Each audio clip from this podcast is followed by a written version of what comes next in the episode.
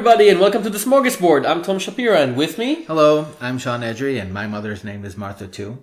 this is a comic book podcast brought to you by the fine folks at Sequart, the best online and unusual source for comic books news, reviews, previews, and critique. Buy their books, read their articles, watch their movies. And remember, we're on Patreon. Support smart criticism and comics. Not a lot of news in the last two weeks since Seriously, all of the news has been going on. Oh, no, it on. has been nuts. Let's start with the big explosive thing that happened over the past two weeks, which is that after so many months of waiting, Batman v Superman was released. Yes. Theatrically. Uh, how were the Uh, stats in terms okay. of sales? In terms of sales, big success for the opening weekend. It already crossed the 500 million as we speak. Okay. And the movie apparently with all the budget and the publicity and everything is close to 400 million. So it is a very expensive movie, but they've passed it. So it's successful enough. But on the negative side, and according to Forbes and Box Office Mojo and such, there are very worryingly big drops between the opening weekend to Sunday, Monday. Do they attribute that to the word of mouth that we're Uh, well, to discuss? we still don't know. Now, most superhero movies do their big sales on the opening weekend when everybody comes in anyway. But the drops are bigger than percentage wise than say your average Marvel movie. They tend to drop like 40% and like 20%, while the Superman Batman movie drops like 50% and then another 30%. It's successful enough and there will be other movies. At this Right. point, even if it was a failure, I don't think they would stop because at this point the DC train was hitched to the idea of the Batman Superman They've universe. committed to it openly. Yeah, There's no way the to movie, the Justice League movie, was supposed to start shooting a month after. Anyway, the only thing that would have stopped that if would the movie would have made zero dollars. Nothing. That was never gonna happen, realistically Yes, it's a Batman v Superman movie. If I directed it and you were Batman and uh, Chalk that I have there understand would have been Superman, it would still made at least 100 million in the opening weekend. Yeah, the based names on sell being- themselves up to Yeah. a certain point. However, first of all. Mm. let's clarify before we get into the reviews. We do need to point out that neither of us have seen this movie By beca- choice. because we don't want to, No. and that actually connects to a lot of the critical. I, I was offered a free ticket to a press screening. I said, nah. I went to see Youth by You Paolo could- Sorrentino instead. You could pumice your feet. Yeah. You could go dumpster diving. There are so many other things that you could do with two and a half hours. But let's be clear about something here. The reviews were Thunderingly negative. I think that would be understating it to be, you know, that it's boring, that it's dark. It's right now less than 30% on Rotten Tomatoes. Now, Yeah. Man of Steel, another movie that wasn't received super positively, ended up on the 50-60% scale. Okay. So this movie is less than half as good as Man of Steel. And there's a really simple reason for that. And mm. I think that all of the backlash to the negative reviews that have been coming up, right? DC fans wanting to defend their favorite franchises, etc. It's just been this ongoing flame war.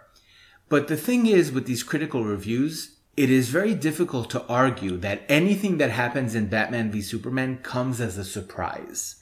It's the same director, it's the same writer. We know that Snyder and Goyer view superheroes in general and Superman in particular in a very specific way. Now you may like that. And if you do, then Batman v Superman was more of that. But if you didn't agree with Cavill's interpretation in the first place, coming to Batman v Superman and expecting anything other than here's some more of what we already had, seems to me a bit foolish. I understand the negative critique just because Snyder's vision of what a superhero movie looks like based on Man of Steel is a slog. Like it's just boring to or. Watchmen or 300. Exactly. Like it's slow and it's annoying and It's very boring. ponderous and pretentious. Ex- without super pretentious. uh, without just now pretension is I love pretentious comics, but you need to justify. you have to have perspective. If you are really reinventing the wheel, it's okay. You can show that off. If you're not, don't act like giving Batman psychic visions is somehow revolutionary. Okay, Because it's not. Now, the big problem, I think, for Warner Brothers is this was supposed to be their, well, their second attempt after Man of Steel of creating their answer to the Marvel U movies. Now, by the sales and the reviews, it's not going to be that. It can't be that because aside from being super successful, the Marvel Universe movies are also very popular and well liked by reviewers, by the people who supposedly Yeah. hate comic Oh. book movies. The lowest rated the lowest rated Marvel movie on Rotten Tomatoes and Metacritic and such is somewhere on the 70% scale. Yeah. 60. which means it's still fresh. DC fans apparently attribute this to Marvel spending money to buy off critics in order to slant the reviews their way. At which point we should remind them that Ike Perlmutter is still around and he wouldn't pay like for extra sodas. We should also remind them that Rotten Tomatoes is owned by WB. Right. So there's kind of a problem here. But but for the company, it's not important. You know, the Transformers movies No. are slotted critically even lower than anything Zack Snyder ever did, and they make a billion dollars per movie. So that would be fine. The question is, They're doubling down on Snyder. yeah, the big question is, if we continue to see drops, if the movie ends on less than say seven hundred million dollars, which in today's global market of you know billion dollar comic book movies, that's not a lot. If Batman v Superman makes less than say Iron Man three, that's a problem because Iron Man three is the end of something. You could end. And you know, 700 million is not bad. It's just bad if you compare it to the Avengers or I don't Yeah. know, Jurassic World. As far as I know, Disney doesn't consider it a failure. Yeah, but if this was your opening gambit, this is more And like it was. Yeah, this is more like if the Avengers would have ended with say 400 million. Now 400 million, a lot of money, and the Avengers is a cheaper movie to make and publicize than the than Batman v Superman. But as an opening gambit, as your this is our foot through the door. That could be a problem. Now we'll see. By next weekend, we will Um, know more. But Yeah, but I think that here is really where the situation is sort of irreversible. There is no way for DC to apply any kind of changes at this stage. Like you said, as far as we know, they have already started working on the Justice League film that is With Zack Snyder. up. With Zack Snyder. So my thing here is just being unclear as to not so much why the criticisms were negative, but why people were reacting to those criticisms as if it came as a surprise. Well, because they were. Again, there's, were there's they a, expecting No, there's a difference happen? between bad overall bad reviews. Man of Steel got divided reviews. Justice League Yeah. got reviews on pair with I don't know Fantastic Four, sure, which but- was really really unexpected. I think it's the, worst content reviewed Zack Snyder film. Go, that's certainly possible. Well, no, I think Sucker Punch got it worse. Sucker Punch was pretty bad. It was pretty bad. But the thing with Batman v Superman, and with, I think with Man of Steel also, is that when you look at the negative criticisms, they are repeating the same sentiment. In other words, the people who view Batman v Superman negatively are the ones who are saying, look, I don't understand what Snyder is doing with Superman. I don't know why he's acting like Jesus. I don't know why he's being such a creep. This isn't how Well, Sean, Superman if, is supposed to be. if you ever read your New Testament, which you're not supposed to, you are, after all, a Jew. Uh, atheist. Thank you. Nobody asked you. Now, if you ever read your New Testament, you remember that God sent Jesus on a rocket from heaven.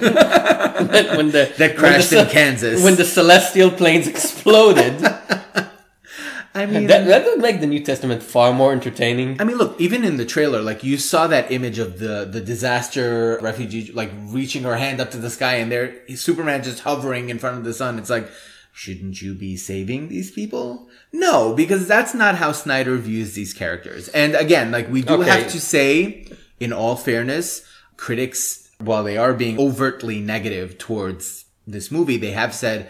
Gal Gadot's Wonder Woman was apparently very good. Hmm. Not around a whole lot. People seem to like People Ben to like Affleck as, as Batman. yeah, and you know what? I have to admit that mea culpa on my part because I didn't think he could pull it off. Well, we haven't watched it, so we don't know what's our opinion. Well, no, the, the again the consensus, Consensus. here. There's an issue here of consensus of people Okay. accepting him as Batman, and I didn't think that would happen. Okay, consensus is one thing. Yeah. You know, I don't always agree with critical consensus on. Right, I'm neither. one of the people who thinks Punisher Warzone is brilliant. And it's I like barbed and wire. It's, and it's lower rate. No, not even ironically, and it's lower rated than Batman v Superman. So we don't know. Shall we move on? Let's move on uh, to something a little bit better. Better reviewed? Yeah, that would be nice. Better reviewed. So better reviewed, and also something that we actually saw.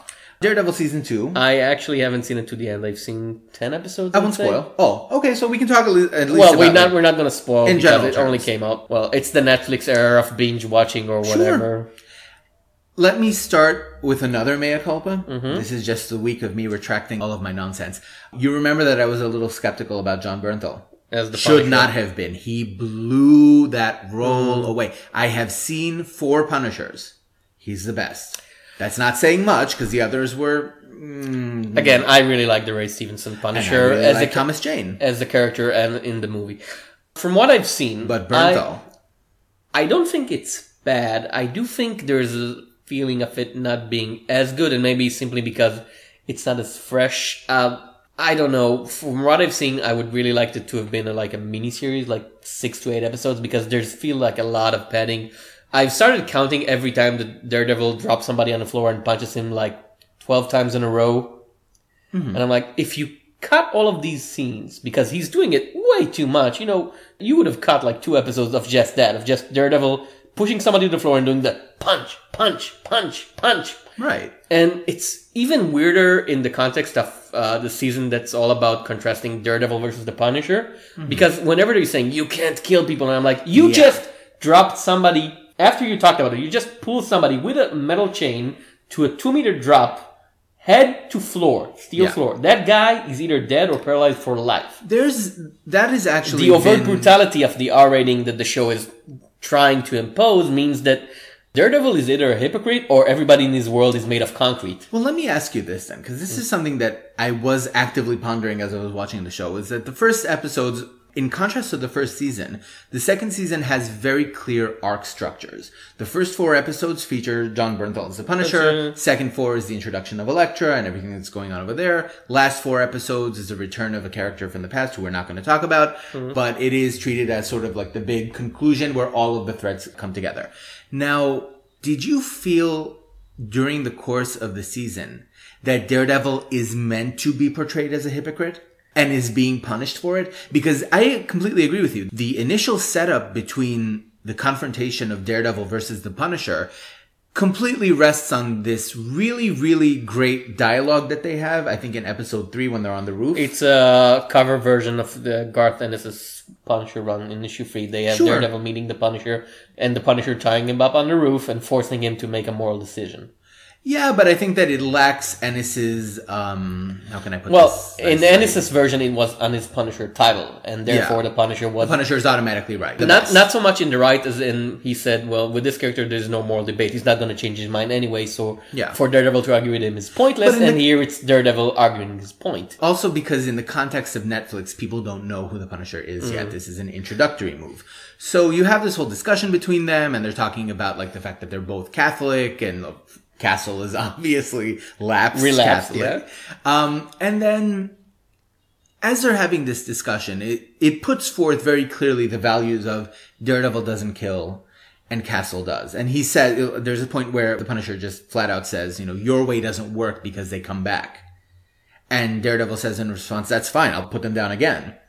So that's sort of like the endless moral discussion of superheroes. But the question is, because of what happens, you know, Matt Murdock's character arc in this season, do you think that he is being portrayed deliberately as being a hypocrite because he is knocking people off I ju- I and just drop think- kicking them in the face? Look, I think that this, this discussion overall is pointless because unless you're working in the term of superhero universe, we don't want vigilantes punching anybody or killing anybody. Saying, well, would you prefer this type of vigilante or this type of vigilante in real life? I would say I would prefer neither of them. it would be nice if they like the world of Marvels seems to suggest that these people are Yeah, but, necessary. but it's not even a discussion that could be read as a metaphor for real life because in real life we don't want vigilantes. Well, I don't want them at all. Mm-hmm. I don't want anybody's walking around punching criminals without the backing of the law. I Yeah. believe in you know the state should have sanction over and, violence. and the question of mo- of morality and violence and how that all applies is sort of a problem for comics to deal with simply because of the conventions of the genre. Yeah. Like, what will superheroes do if not inflict violence? Now, the level of violence can change, right? Superman does punch his enemies. He doesn't kill them most of the time. But then you're saying, okay, if he punches a normal guy, breaks his jaw, gives him brain damage, like, is that any better? Hmm. Kurt Busiek's Astro City in the Oh, Dark yes. Ages storyline. There's this scene where one of these 1970s era street heroes is confronted by his ex-partner after she killed somebody, and he says, "Well, you shouldn't kill people." And she's saying, "What about all the people that you've punched with your super strong fists and left them lying in the streets? Are you sure they're all survived? Yeah. Did you Do wait you to check?" know? And there's this huge shot of his face, and he's like considering every single person he's ever left crippled on the street, and he's like, "Oh my god!" And Yeah. and that's the only realistic response to that of, yeah, if, if Daredevil existed, he would have killed people by now. Someone even if he would have died. if he, even if he didn't want to. Yeah. And it's also like the fact that they lean very heavily into the religious angle in order to explain why there is a really, really brilliant scene where for a split second, I don't know if you've seen this, when Daredevil's like, let's try it your way. Mm. That would have been in episode 10, I think, on the boat. So I haven't watched you haven't it. seen it yet? No. Okay, so well, you'll get to that. But, you know, they do lean very heavily on the whole religious notion. But the problem with the religious angle is that if you commit murder, that is a sin. That's not like something that you can walk away from. Thou afterwards. shall not kneecap.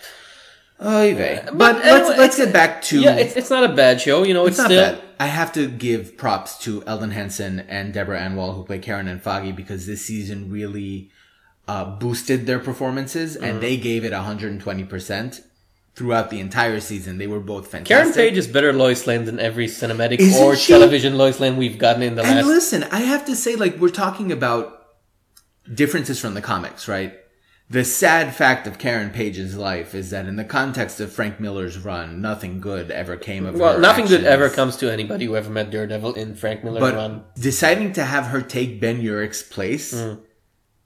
was, I think, a stroke of genius because she was so perfectly fit for that. And the fact that she is still struggling with what she did last season and her relationship with the Punisher and all that, I just thought was absolutely brilliant. But we need to talk about Elodie Yung. We need to talk about Uh, Elektra. I, I enjoyed her as an actress, but I don't like the. From what I've seen up until now, I don't really enjoy their version of Elektra, the character arc that they gave her. She started Now, out. I I have yeah I have recently been rereading uh, Frank Miller stuff, so you know his version of Elektra is so different yeah. from her being like this fun-loving thrill killer, basically. Well, the fun thing with Miller, I say fun in quotation marks, is that he told this story twice, Mm-hmm. right? There's the Man Without Fear, and there's the actual run. Two different Elektras. yes. In the original version, she was pretty much just a normal person, and then her father was killed, and she decided to, you know, become. And, a- and then we had an Elektra Assassin, where she's basically a force of nature in human Yeah. form. And in The Man Without Fear, like, she's sexually excited by violence Mm. and she's this corrupting figure. That's really when you can tell the Yeah. before and after Miller, so to speak, because Yes. she's a woman after all. But the thing with Elodie Yung is that when she's introduced, I think in episode five, I really liked her. First of all, I mean, listen, there's no comparison here with Jennifer Garner, right? I mean, that's, no. that just gets swept under the Well, rug. again, it's not. I don't like Garner as an actor, but it's not her fault. That was a badly reading movie. Yeah. She had nothing to do. So like that's just completely the last nail in the coffin. She starts out fun, and then there's no other way to put this but in the most typical term, they turn her into a damsel in distress. Well, I haven't reached that point yet. No, that you would have absolutely No, no, um, uh, what she she she gets hurt. she gets bad- hurt, and from that point, Oh. it's like everything that she did. It gets very cliche Mm. at that point, and I I don't know when you end this, you don't. You might want to watch like a Punisher series with John Barton after that season. Yeah. You Oh, yeah. But Oh, you yeah. wouldn't want to see an Elektra season. You wouldn't want to see Well- an Elektra show based on what they did with her here. I feel like there's room to improve her because again, like what was very difficult for me was to understand why you have this 90 degree turn in the middle of the season. Because she starts out being this, you know, this fighter, this independent person. She's representing this very corrupting influence on Matt's life. And, uh, I mean, you see the flashbacks when Yeah, they're yeah. together. And at the same time, when you see them like in the past, it's clear that they're very much in love and that she's pulling him towards something. And that just completely disappears as soon as another character from the past comes back, Okay. we won't spoil. But it just sort of turns into this whole thing of what is she doing? What's going on? And I would have liked a bit more focus. I would have liked her to have a bit more consistency, a bit more agency. Kind of a disappointment. I will say though, not Elodie Yung's fault because she hmm. was fantastic in, in playing what she had. Like, it's not her fault that the material was crap, just as I guess we can attribute to Jennifer Garner, although her Elektra movie was like, I wonder because she was Jinx in GI Joe too. So, are there any other red-clad ninja women in comic bookdom she could act? She there could play. Yeah, like specifically red-clad ninja woman. That's her lot in life, apparently. Go for it. She does it well. Yeah. That much is true. Uh, another bit of TV news, not a Yes. review, an actual news piece.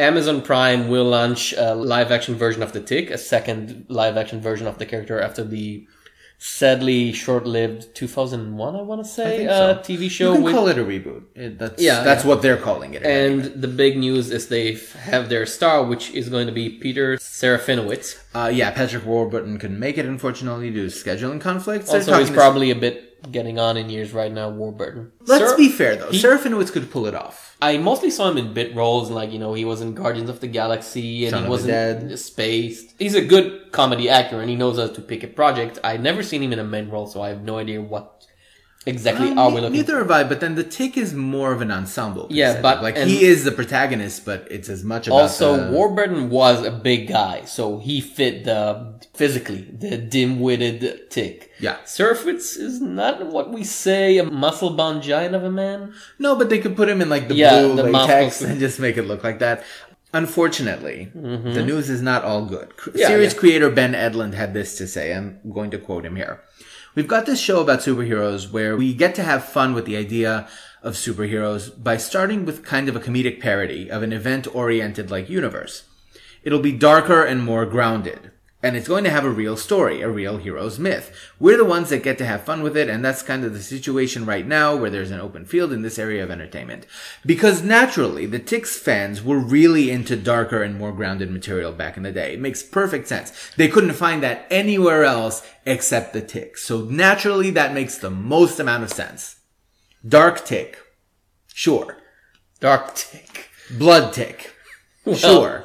Why? This is the thing. I that- can't- I it's can't- Ben Edlund, so you can't say He- that. he's the creator of the exactly. I just, but I still don't Well, understand. what I hope they're gonna do is they're gonna do a whole dark universe, and the tick is in the middle acting his usualness. no, which- said that like he's getting a well, hero's we- journey. Well, we don't know, but, it's, it's, the tick. it it could be hilarious. Spoon If- if you- is not dark. No, no, no. But if you play it right, it could be hilarious. Because up until now, every version of the tick that I've read, he was a ridiculous character stuck in a ridiculous universe. Yeah, But if you take this ridiculous character and you stick him in the middle of, say, dark and gritty universe, it becomes even funnier. I remember in the animated series, the very first episode, they had him meeting a version of the Punisher. okay. And, you know, doing this big dramatic speeches and shooting guns everywhere. And the thing's like, what, what are you doing? Superheroes don't use guns. That was hilarious. Yeah, but on the other hand, the problem Mm. is that if you expect there to be any kind of appeal for the entire universe, right? Because the Tick wasn't just the Tick; it was Batman Well, and it was uh, Lady Liberty, and, and all those characters, and they were appealing as well. If you just take the Tick and plant him into Watchmen world, it'll be funny, but that's not a joke that lasts an entire Well, season. we'll see. I'm, I'm still interested. Dark Tick, I I don't know. Uh, any more news? Previews. Previews. Uh, we'll start with Marvel. yes. And we'll finish them very quickly because it's all Civil War 2. Yeah. Anyway, uh, first of all, let's point out there have been some stealth cancellations at Marvel. Oh, okay. Angela, Queen of Hell, and Howling Commandos were both axed with no announcement. Super low sales. not, Not, surprised. a surprise. I'm not going to say that it's surprised, but I am going to say that it's unfortunate that Marvel have decided to ape Image and naturally end up picking up their worst trait. For solicitations to be a thing that happens, if you want readers to get excited about your ridiculously overpriced, flimsy monthly titles that you're advanced soliciting three, four months in advance. You need to be mindful of the fact that not everyone sits with a magnifying glass and pores over the previews and tries to find out what isn't there. I'm not saying that these cancellations aren't justified in terms of the market. Yes, Angela Queen of Hell and Howling Commandos and, um, uh, not Weird World, Black, Black Knight. Knight. Yeah. Those three books sold abysmally. We knew that they would. That doesn't come as any kind of surprise. The issue is though, if you are going to pull the plug, you have to say so. You cannot be sweeping cancellation. This goes for Image too. We've talked about this. You can't be sweeping cancellations under the rug and then expect the people who have invested in it and who have paid, like, listen, even if Angela sells 5,000 copies, that's still presumably 5,000 readers and they don't know what happens next, right? Because you're not telling them that this book is coming back, it's going there, it's, it's over. Sometimes the writers get to sort of write a little quick letter page at the very end that's like, so this book is dead. It was the same with Egos. You get to the end and you're like, well, why the hell did I sit through all that? I've recently reread Kirby's OMAC, Mm-hmm. the original uh, 80 issue run, and you can see that he was forced to end it in the middle of drawing the last issue because there's this plot, plot, plot in the issue 8, and you think, oh, it's gonna, it's gonna start a new arc, and then in the last page, I'm gonna spoil a 50 year old comic, Last page, the giant brother eye satellite crashes into Earth and everybody dies. Literally, in one page, all the plot that's been happening is like It gone. happens. Yeah. It happens. And we've seen stealth cancellations countless times. The difference though is that up until very recently when you have these cancellations, in the previews it'll say final issue. Hmm. That is the minimum commitment that you have to do. It's like Marvel doesn't want to admit that some of their books are failing because maybe flooding the market with 70 titles wasn't such a good idea. But instead of, you know, stepping up and saying, okay, these books are getting canceled, they're hoping people just won't notice. It's an incredibly stupid tactic, but it's Marvel. Um, I want to talk about a trade review. Please talk about I it. want, I want to start with Marvel's big announcement, by which I mean this book is very big and nothing else. Spider-Man Clone Saga Omnibus Volume 1, written by Terry Kavanagh, James DeMatteis, Todd DeZago, Howard Mackie, Tom DeFalco, Tom Brevoort, Mike Kenton, and more, with art by Stephen Butler, Liam Sharp, Phil Gosier, Mark Bagley, John Romita Jr., blah blah blah. Volume 1, which means there's going to be Volume 2 of, I think, the most God. either the most hated or the second most hated Spider-Man story ever. It's What a big toss-up with uh, One More Day. Ooh. But One More Day was at least just four issues, and this is Yeah, but- 400 issues or so, I'd But say. one more day had Gwen Stacy having on-panel sex with Norman Osborn. no, that's so- seems best. One More that Day. might actually be the worst Wor- one because it's like Yeah. you see her arching Yeah, on the but- bed but- yeah. and his goblin O face, and none of that needed to happen. yeah, but these are short stories. And really, how bad was the Clone Saga? Oh, God. Wizard, in their most butt-licking moments, even said it was a bad story. And that was in the point where, in Wizard's history, where they would never say anything bad about anything Marvel or DC ever did. I think the reason that people always go back to the Clone Saga as like one of the worst products of the 90s excess is because if you strip away all the nonsense, at its core, there was a pretty decent idea, right? This clone comes in, Ben Reilly, and he claims to be the real Peter Parker. Obviously, genetically, they're identical. And then the original concept for the Clone Saga was always to be that the Peter Parker we knew was the clone. And they either chickened out or the fans rebelled. I They, they changed their was. opinions about a dozen times. At first, he was the clone, then he wasn't the clone, Yeah. then he was the clone, then he wasn't the clone. And again. at that point, it was just like, well, if you've shot yourself in the foot, you might as well just squeeze as much. people didn't take to the idea of well, the last twenty years of Spider-Man have been a fake man. I think it's because in the 90s, people just weren't like, if you were to do that story today, you could have gone into this whole thing of identity and does it matter if he doesn't, if he isn't really Peter Parker, he believes he was. And, and, you know, you could have done a lot with that. One hundred twenty-five dollars, by the way. Not for volume one of the Well, if you, if you want to toss Saga. a brick at somebody, well, a brick is cheaper, right? It is. You could pick up a brick for free at a construction site. It would not cost us $125. stealing, Sean. That's wrong. Speaking speaking, however, of events, if we're going to talk about Yeah. the Clone Saga, uh, let's not forget that first of all, Civil War II, as you pointed out, is happening. It's a thing that exists. And if you were perhaps not interested in Civil War II, which by the way, the first issue is five ninety nine, Fifty-six so pages. uh, for the price of two sixths of a single story arc, you could go watch a movie. By the way, half the of the arc is the first issue number one or is it number zero or is it I'm pretty uh, sure it's no, no, it's number one. Because but it's uh, five ninety nine. because they have a number zero and they have something else like Civil War, Return of the Revenge of the Choosing Sides. if for whatever reason, and I can think of so many, but if you decided that you don't want to read Civil War, you might be happy to know that there are three other events that Marvel have scheduled for 2016 simultaneously. Spider-Man will be doing Dead No More, X-Men will be doing Apocalypse War, followed by Death of X. Not mentioning the currently running Spiderfly effect between the Spider titles and Spider Women is happening right now.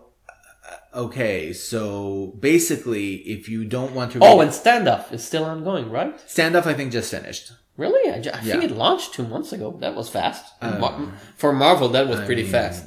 I mean, So if you like events, Marvel is for you. If you don't like events, it's 95% of Marvel is that right now. I made the painful decision and it was painful. It was really, really hard for me to do it to just be like, this is where the buck stops.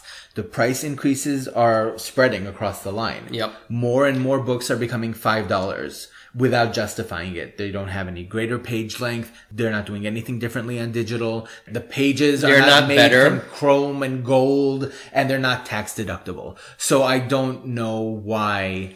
I just don't know why, period. And then I made the very difficult decision finally to stop reading Marvel. This isn't a boycott. I'm not urging other people to say, I'm just saying I have nothing anymore. There are better comics out there for cheaper prices. And I can't do it. It's not only that. Most of the books that I was tentatively interested in in the last reel, the post Secret Wars relaunch.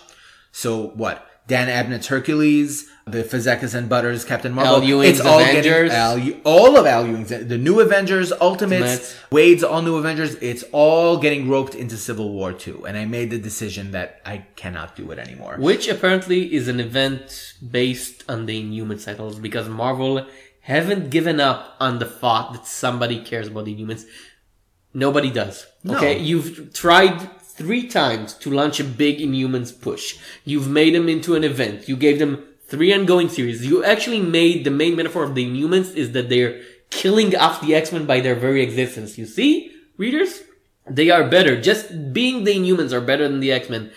And nobody cares. You're selling 20,000 a month of this title, this supposedly major thing. The sad thing is that they crippled the X-Men franchise in order to get Yeah. there. So Broke the left foot to spite the right one. Uh, another thing, n- not a trade review, just an oddity. please give me something else to think about besides just quitting all Daredevil, the Marvel books. The Man Without Fear, prose novel. oh boy. hardcover by a person called Paul Crilley, based, of course, on the Frank Miller and John Romita Jr. version of the origin of Daredevil. Well, it was beautifully written, to be fair. Yeah, but prose novel? It's because say what you will about 1980s Frank Miller, and people said many negative things. He was a comics creator of. He wasn't just a guy who told stories that happened to be in the medium of comics. No, no, he was a guy who thought about the form. Oh, yeah. and the medium. It's one And at the, the point of the Man Without Fear, he hadn't completely deteriorated yet. Uh, no, not at, not at all. So it's one of these things where you're trying. It's not just adapting a story. Now Marvel has been doing that a lot recently, and adapting I don't know Secret Wars, the original one, into a, into a book. Well, I think it's a crappy story, but it's just a story with lots of characters. You can't do that. Yeah. Adapting a Frank Miller peak comic book into a book, it's like trying to adapt Watchmen into a novel. I'm no, wondering it's a very whether they might be marketing this towards people who watch the Netflix show and don't read the comics. Yeah. But then on the other hand, that's even weirder Again, because it's a version of the origin that we've already seen. Well, they've been doing that a lot recently, right? They have many, many books and audiobooks.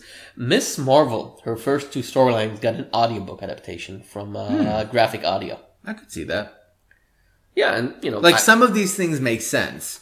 Uh, the Guardians of the Galaxy novels, like you could have an entire novel line about Guardians of the Galaxy. yeah, They're up there and space Dan and Abnett. Dan Abnett did the Groot and Rocket Raccoon graphic novel, and not the graphic novel, prose novel. It was very fun.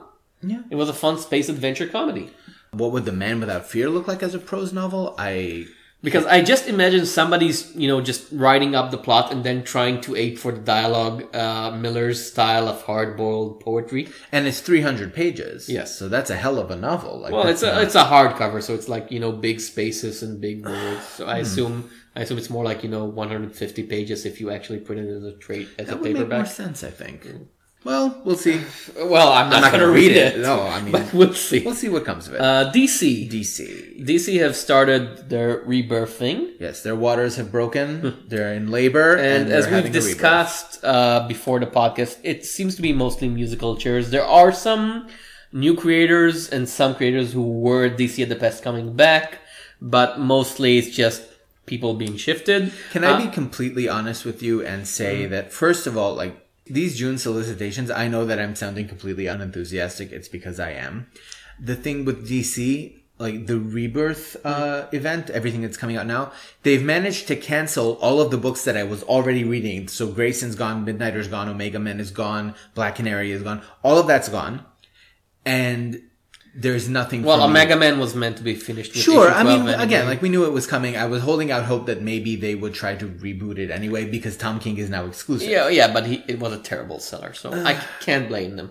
Anyway, so Uh, going over, Tom- I went over this solicitation text again. There is not a single DCU book here Really? that I want to read. Not okay. one. For me, it's uh, Batman. Batman by Tom King, and Why? We because talked. it's Tom King. But you remember when we talked about this when the announcement that DC was giving ex- exclusivity to Tom Mm. King, right? They signed him on. And we talked about this at the time. We said the reason that Tom King has done so well with Grayson and with the Vision is because these are characters that are not A-listers. And because they're not A-listers, King had a lot of Artistic leeway, freedom. Especially at the end of Nightwing, at which point nobody cared anymore what was going Grayson. on with Nightwing. No, no, I'm talking Ah. about the previous book, right? Had been written so poorly uh, before Forever Evil yeah. that nobody really cared. So it gave him the freedom that he needed to say, okay, let's try something completely insane. Let's take Dick Grayson and make him a super spy and see what happens with that. He had that freedom. Are you telling me that you expect him to have the same freedom with Batman? I don't know, and we'll see. DC have shown willingness to give somebody who's successful the leeway because Scott Snyder basically had to run off the place once he proved he was their big star. And if Tom King can leverage that, I'm fine with that because I prefer Tom King to Scott Snyder from what I've read so far. I just don't I'm- see him I'm- I'm having the kind of impact. I mean, you're talking mm. about Snyder. For all that Snyder tried to go like the Joker is an elemental force of Yeah. nature. Well, again, I, I didn't really like. I did. I didn't like. It turned out to so be a big honking lie. None of that was true. It ended up resetting. Again, I think Snyder killed Batman off two, three times during the course Yeah. of his run, and it always snaps back. Well, that's Snyder. That's not DC. No, it's DC. No, no, it's DC saying you have to go back to. You cannot have a storyline in which Bruce Wayne is not Batman. I, I disagree. I think Snyder has a very uber mythological Baroque style. And Morrison didn't. yeah, and Morrison had How to did bring, Morrison's run end? Right back to the Yes. start. Okay, so That's it not- can't be. So that's what Morrison does, and that's what no, no, does. it, it, can't be a coincidence that these two writers, who are very Hmm. different, like they're not the same, and yet when they both write Batman, for all that they can go to the future and bring this character in and kill that character off, they will always go back to the start because Batman is not a character that you can change. You can't. Batman has not substantially changed since 1987. That's what it is, right? To this day, for all they they're going to decide that this this he's not Joker. meant. He's not meant to change. He's Batman. Then why are you putting Tom King on it? Because Tom he's a good writer. But the thing that defines Tom King's quality as a writer is the fact that he puts inventive twists on existing concepts. So the Vision is not an Avenger. He's off living in suburbia and he's built himself a family and what's going on with his family. I don't think uh, because limiting Tom King to oh he's the guy who just does a second you know C list revivals. Why not? It's what he's done. what he's what done was the Omega Men before Yeah, that? but what he that's what he's done up until now. That's not Okay. saying he can't change. no, that he but it's anything saying, else. but it's explicitly saying that this book is not playing to the strengths that we know that he has. Well, anyone can write. I'm so, I'm sorry. Anyone can write. I'm sorry. Maybe I'll find new strengths. Just saying. Well, obviously he can't do that for me. He can't. He can. No, he We'll can't. see. Because whatever he manages to contribute here will be nullified with the next relaunch. It doesn't I matter. don't care. I don't care about the next relaunch. I care about what he's doing now. okay. What else do you have Um, that one is uh, I'm on the fence on Dan Abnett on Aquaman. I I like Dan Abnett a lot, Hmm. and I think it's one of those I don't care for Aquaman. I don't hate him. I don't like him. It's just uh, Aquaman's he's a tough sell. But uh, if Abnett is allowed to just pull him away from the mainstream DCU and portray him like apparently he dies here as more like a big fantasy title which takes place under the sea, that's a fun thing. And Abnett can do that. Didn't Peter David try that? Yeah, well, it didn't work. Yeah. But what didn't work for Peter David could work for Dan Abnett. Mm, maybe. I'm interested enough, and Okay. I should probably... Will you be reading Dan Jurgens' Return? no, Will you be reading Scott Lobdell? no, Will you be reading Geoff Johns? No. More of But the same. I'm well, telling it's you. it, it's been announced. It's not in the June solicits yet, but Hope Larson on Batgirl is something I'm uber curious about. Great. I should probably mention, since we've talked Miller before, uh, Batman Year One is getting the absolute treatment. Batman Year One Okay. by Miller and Mazzucchelli. It's a great book. it's still year one. and it's and Yeah. it's Mazzucchelli, so it's one of these artists that are rightly needed to be seen. You know, super sized, extra large, lashy colors and everything. Another thing that brought a bit of attention to the relaunch is that Greg Rucka is back on Wonder Woman with Mm-hmm. Liam Sharp. Now, you're gonna have to contextualize this for me because here's what I remember. Rucka's run was critically uh, praised and ended very, very poorly. I haven't It read went it. that that was he did the one with the whole Maxwell Lord thing, right? Where she twists his head upside Yeah, down. that was in Secret, uh, not Secret, uh, Infinite Crisis, right?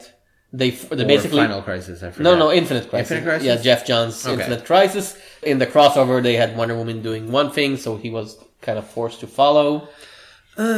um, I'm it was ha- critically acclaimed and not very high selling, but that's a Wonder Woman for you. But hang on. Have you noticed a common trend with all of these musical chairs? What baffles me here is that DC, uh, again, I should say, is hedging their bets on horses they know have already lost. Scott Lobdell has tanked every, and this is not a criticism of Scott Lobdell, because, you know, some of his stuff in the early 90s, I can still read it and be like, eh, it's fine. Scott Lobdell has statistically, right, in terms of pure numbers, tanked every single book DC has put him on in the last five years, whether it was Red Hood or the other one. No, Red Hood was surprisingly successful financially. For a book starring a trio of characters nobody cared about, Red Hood sold. no, Red, not Red Hood. What was the other one? The the one that made Starfire out to be a bimbo. That was Red Hood and the Outlaws. So it crashed. Like in No, no, no, no, uh, no. Critically, it wasn't very well liked. It it sold pretty good for you know a third rate title, over thirty thousand if I remember correctly a month. That's not exactly high For praise. for, thi- for these type of titles, it is not high mm. praise, a good seller. So again, I, I don't like Lobdell. I oh no I- no no no no! Hang on, he did Doomed. yeah There you go. That's the one I was looking for. Red Hood. I don't know what was. Going And on Morrison that, but- did Wildcats, which ran for one issue. Your point. No, that was the Authority actually. No, the Authority ran for two issues. He's Wildcats Oh. went, ran for one. No, but listen, it was Red- the disastrous rebirth that No, nobody but read. But when you talk about Morrison's Wildcats, let's keep in mind that sales wise, again, set aside the critical perspective. Sales wise, how much did Multiversity do? I don't remember. It did pretty well. Yes. is the point, right? Or uh, Seven Soldiers of Victory. It wasn't like the top seller of all time or record breaker, but it did well. Like there are people that you can count on to be consistent. Scott Lobdell isn't one of them. And neither is Dan Jurgens, to be completely honest. Like the la- what was the last thing that he did? I haven't seen. He did Superman up until recently, if I remember correctly. And Superman sold so I'm not going to say sold poorly by regular standards, but clearly By like Superman standards. But yes. wasn't the whole point of Rebirth that they're not happy with the sales from DCU? Isn't that the only motivation they have to do the relaunch? Why then would you take the exact same creators, move them around to different books? It's like they think that the books are the problem, but they're not. It doesn't matter if Scott Lobdell is writing Doomed one day and then the next day he's doing whatever, uh, the Detective Comics. It doesn't matter. This is a person who is not capable of giving you the sales that you want. Rucka's Wonder Woman ended the way it did because for sales purposes, in order to boost his numbers, they roped him into Infinite Crisis and it went splat. Why then would you bring him back to another run? I don't get it. I don't. I don't understand the logic here.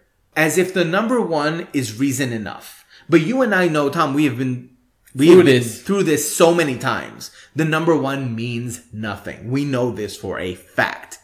So I don't know. that's the sum of DC I'm not, strategy. I'm not. I'm not DC Comics. I don't know. I I wouldn't do that I just either. don't. But And just to add insult to injury, just to piss me off that much further, no new Vertigo launches. well, I think they finished. They announced 12 titles, and they've been 12, 12 titles.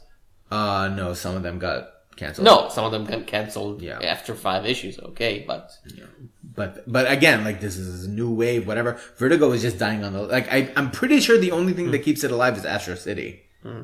There's no other book Sh- there. Sheriff in- of Babylon is great. We should we No, should but, like, review it when the trade comes out. What's in double digits now at Vertigo? Oh no, but Vertigo has never been aside from Fables over the last ten years. Vertigo has never been a double digit type of book. Not true. Y the Last Man beforehand? that and- that's over ten years now. Yeah, but since then, I'm I'm saying Vertigo is always not lately, ever since Karen Berger No, left, no, no. it's been like, well, Vertigo for a long, long time. Even when Karen Berger was there, was always a company of they have one or two titles which are big sellers, and big sellers by Vertigo standards is like eighteen thousand a month. And everything else always trailed behind on 10,000 or less. Yes, yes. Yeah, no, sales wise, yes, but Sweet Tooth ran for what, 40 issues? Yes. Uh, DMZ ran for how long? And they're evergreens. The question is, will the new Vertigo titles, is any of them going to be an evergreen? Something that's always on the shelf with trades? I doubt it. Will because- people read The Last Gang in Town years from now? No. I don't know. I've read the first issue, it was fine. Yeah, I but haven't. I think part of the problem now is I say problem as if it's uh, a Problem for. DC is that problem image, DC. image exists. Im- it's not just that image exists. Image manages to do, and we'll get to image shortly. They manage to do writ large what DC is trying to do with like the pocket imprint of Vertigo. But the problem is when you have a market that is full of choices, right? And literally any book that you take could be really good as some of Image's output or could be mediocre as most of Vertigo's there's no reason for us as customers, as consumers, as readers to just accept mediocrity just because. Yeah. It's not our job to keep Vertigo afloat. That's the thing. Like you want to do the dark and bloody. If it's average, we have no reason to keep buying it. There were a lot of books that were coming out in the 90s in Vertigo and you read them simply because like where else were you going to go? if you wanted something a little different, if you wanted something that wasn't superheroes, or if we're talking like early 90s and, you know, uh, string bikinis and pouches In superheroes. in superheroes. Like that, that was all there was. So you had to go to Vertigo. And now it's like the bar has been raised. And if you do not make the slightest effort to get there, I don't understand why you think you are then entitled to our money. Is what it is Uh, Dark Horse? Any? two points of interest at Dark Horse. One is more of like a historical event. Okay. Not something that I'm so much interested in, but Hellboy in Hell number 10, Mike Mignola. This is the big finale. He has come out and said that this is the end of Hellboy's story. for for now, he might come back, and there will be other Hellboy titles because there's the all the prequel Oh, yes. running out. Yes, Hellboy, the BPRD, 1948, Hellboy 1953. Oh yeah. It's a whole franchise at this point. Yes. But in terms of the core, the can big you- Hellboy can story. you call it the core story though? yes, yes. Because the interesting thing with Hellboy was that at, after book five, it just sort of like split into two different directions. So yeah, Mignola doing one thing and letting everybody Yeah. else filling the gaps and building the world around him. So you know the end of Hellboy's story. Yeah, It'll we're, we're both not huge Hellboy fans, but you have to respect the fact that he's created this sort of mini universe to himself, and mm. it's consistent. Yeah, Now, I, I'm not, and I'm it not seems to be selling well enough that Dark Horse are willing to keep Yeah. it around. I'm not a super big fan of it, but whatever, you know, if you like it, it's great, and there's never been, as far as I know, anything embarrassing about it. No. There's never been like, oh, a terrible Hellboy story, please forget it existed. no, Mi- Mignola has been consistent overall. Yeah, and he chooses good creative teams and, you know, Um, Yeah. great people work on it. So, you know, respect. It's over 20 years now. 20 years of keeping things on such high level. Unheard of, I think. Not just for one title, pretty for rare for an entire a franchise full, line, a full line of books. that also has not been exploited. Like And- it's not like 50 Hellboy And it year. has a consistent continuity within Yeah. it. You know, it's a grand experiment at this point. Weird Detective by uh, Fred Van Lente and Guy Vilanova. Mm-hmm. I've read the first serial of that when it was in Dark Horse Presents last year. I don't think I finished because I dropped Dark Horse Presents and it's still ongoing. It's a fun, well, as you can say by the name, weird detective type of thing in which the detective is as big as a scary monster thing as the monsters he's supposedly hunting. okay. There's some kind of Cthulhu connection. Yeah, yeah, and you know, as the name says, it's very, it's a bit self-aware about, you know, at this point, weird detective is a genre by itself. What's not clear to me is this just a reprint of the material that ran in Dark Horse Presents, or is it brand new stories? I don't think so because the tagline in the solicitation text was that it's the newest original series. Because Dark Horse has been in the past printing the Dark Horse Presents stuff in trade paperbacks, but, But is there enough there for five issues? well, I again I've stopped reading it because it's eight page installments. You could have, I think there's been like six parts when I've stopped, so it's enough for like two 40 issues or three Yeah. issues, and it's a forty page issue. So Right. maybe it's all of it. Maybe it's just everything that they've printed before, and then they're gonna launch that into Right. another- It could just be like the mm. first issue is the reprint of the entire story, and now mm. it's like new stuff. It's possible. Um, I'm not a big fan of that. If if it's that, because they should announce reprinting Yeah, the make it material. clear. But if it's not that, It's fine. It's been a while since I've seen Van Lente on anything, but I do remember liking some of his stuff yeah, back in the uh, day. again, so- his Hercules run with Jeff Parker is one of my favorite Marvel books of the Okay. 2000s. Okay, so sure. Image? Anything else? No. Okay. Um. Okay. This one from the reprint page for me: Adventures in the Ri- Rifle Brigade (TPB) by Garth Ennis and Carlos Ezquerra. It's a collection of the long, long out of print comedy World War II title, which was very Ennis-like, in which it was very rude and over the top and bonkers as hell and funny. It's a comedy title. It's funny. A group of English misfits in search for Hitler's lost testicle. and Carlos Ezquerra. That's Ennis all over. And it's Carlos Ezquerra drawing, so it's good. Fifteen bucks for for one hundred forty four pages. Sure. That's some good value for money right there. You might be experiencing some deja vu with what I'm about to tell you. She Wolf number one by Rich Tommaso is a surreal horror book about a girl who may have been bitten by a werewolf. If you're getting flashbacks to Cry Wolf, you are not alone. Cry what, Havoc. See sorry. what I thought was, and I actually asked him on Twitter: Is this uh, crossover with Wolf? Is this like a side book for Ales Kot's Ah! Wolf? it's not. It's not. But it would have been fun. Ales Kot's Wolf or Cry Havoc, which had the exact same premise. You didn't like uh, I- the end of Rich Tommaso's previous series. Uh, what was it? Dark Corridor. We both liked the first Oh, issue, and you yeah. said you've read it till the end and you didn't like it. I it went like a bit it. off the rails end. I, I like it. I'm gonna give this one a shot. All right. Another another TPB. Yeah. Uh, the Legacy of Luther Strode. Oh. That's the final of the trilogy of miniseries by Justin Jordan and Tradd Moore. Hmm. I really like the first one. The second one was to me a bit of a letdown simply because it dropped any pretension of having something interesting to say about violence and representation. It, it was basically just a long, very drawn out brawl. it was it was for Tradd Moore's benefit. Yeah. Yeah. So, like, and you know what? I'm willing to let go of any pretension of this being intelligent.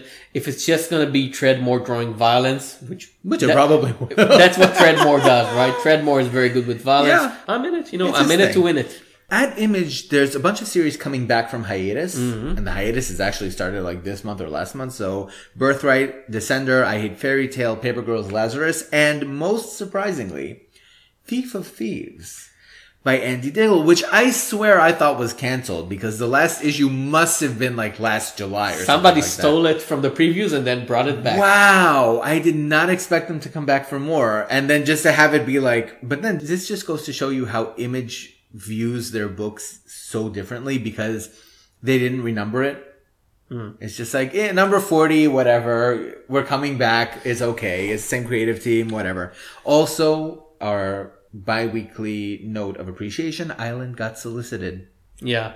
It's still around. And Brandon Graham gave us uh, advanced information regarding issue nine, so it's still. Okay. I think it's apparently it's moving to be bi-monthly now.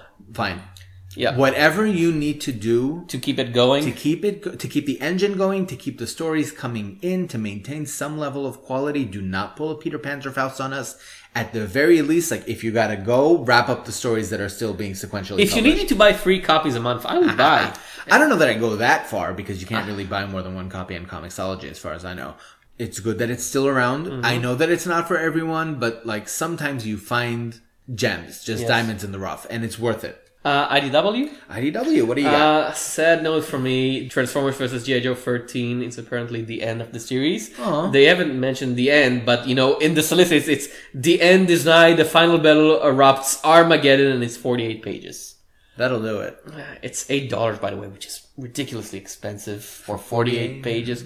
But, um, but you're a Scioli fan uh, you're yeah, gonna go for it If, if it would have been twelve dollars, I would probably have bought it anyway because, god damn, I love that series. And so if- sad. and if, if if it's going actually the end, so sad. But if Scioli's going for the big climactic knockout, Yeah, the series. and it was planned, I'm sure. uh, well, the series is really it's over the over the top Yeah. at this point. I'm gonna s- uh, spoil a bit for people reading it. By issue eight, Earth has been destroyed. Okay. That's happened in issue eight, and That's unusual. And yes, and most of humankind has been extincted, and they still keep the Transformers versus GI Joe ongoing. There's still a battle going on on Cybertron. What more could you ask for? And how was it destroyed? I'm afraid. Cybertron impaled it on its horns. ask. Cybertron has horns. Yes, has horns. Has horns that are what? Impaled Earth and destroyed it. How did that destroy Earth? Have you ever seen a planetary-sized horn? It's very big. Like the whole Earth, just like like shish kebab did. Yes. And, It's amazing. Listen, Tom only knows what he's doing. What can I tell you? Yeah. Uh, here's something interesting. TMNT, Teenage Mutant Ninja Turtles, Bebop and Rocksteady destroy everything. This is A Ben- weekly. a weekly title. Ben Bates and Dustin Weaver. We got a whole bunch of artists here: Sophie Campbell, Damian Couceiro, Nick Pitarra. Time travel hijinks with Bebop and Rocksteady. I've heard weirder premises. Uh, TMNT from IDW has been on a very good run. I really like the series. I really like all their spin-offs that they did, the Casey and April, the mutant animals. The big problem with that is that they're raising up the prices and dropping content. Uh, As far we go. a friend of mine who was reading it in trade said he dropped it because the trades have been keeping the twenty dollar prices while dropping the number of issues per trade every single time, and they're now three issues per trade What? for twenty dollars, 96 pages? something like that. Yeah. Kiss my hump. What are you Yeah, kidding me? it's super expensive. Unless you buy it in issues, I mean, apparently. IDW, come on. What are you doing? Yeah, yeah, you're not Marvel. I mean, look, I'm willing to stipulate that the Teenage Mutant Ninja Turtles maybe aren't as hot a franchise now as they were 20 They're years ago. super hot. The last movie made a billion dollars. Uh, not a billion, like No. uh, like four hundred million. The You know? Michael Bay movies? Yeah, it was super successful. The sequel is coming out this year, Whatever. and there's still the TV show, which is now their la- latest TV show is now on season three, I think. There's always a generation of new viewers. Always. Then it's not translating to sales of No. books because I the only reason IDW would be doing something like this would be if the sales were tanking. Action Man number one by John Barber and Paolo Villanelli. Okay, now I'm gonna try and explain this as far as I know. Please. Action Man was the British version of G.I. Joe, in which the G.I. Joe force were an international team, like a Euro-based super team. Okay. So they reprinted some of the Marvel stuff, but changed the names and changed the, you know, positions of the characters Oh. but then they, it became its own thing and then they had different version i think there was a tv show where it was like this super athlete with the power to like stop time and think you know all the angles through so it's idw This is some terms and conditions convolution here. I have no idea well what it's I, idw is buying a franchise that's what idw does Uh, that they do. Uh, so what do we know about uh, this? he's the action? world's greatest special agent until he dies saving the planet now his young protege has to step into role whether he's ready or not so it's a sidekick stepping in role Well, that's a nice device for introducing people to a I, franchise. I, was never John Barber. mm, He never did anything bad, but nothing that he did on himself because he, he's co-writing uh, Transformers vs. GI Joe, but nothing he did by himself ever blew me away. Like One other thing from IDW that caught my eye, uh, Tales from the Dark Side. This is by Joe Hill and Gabriel Rodriguez. Hill's making a name for himself in horror. Uh, this is a four-issue adaptation of. Now, this was news to me. I hadn't even heard of it. Episodes that Hill wrote for a reimagining of Tales from the Dark Side that never actually happened. there was an attempt to reimagine Tales from the Dark Side. Why? I don't know.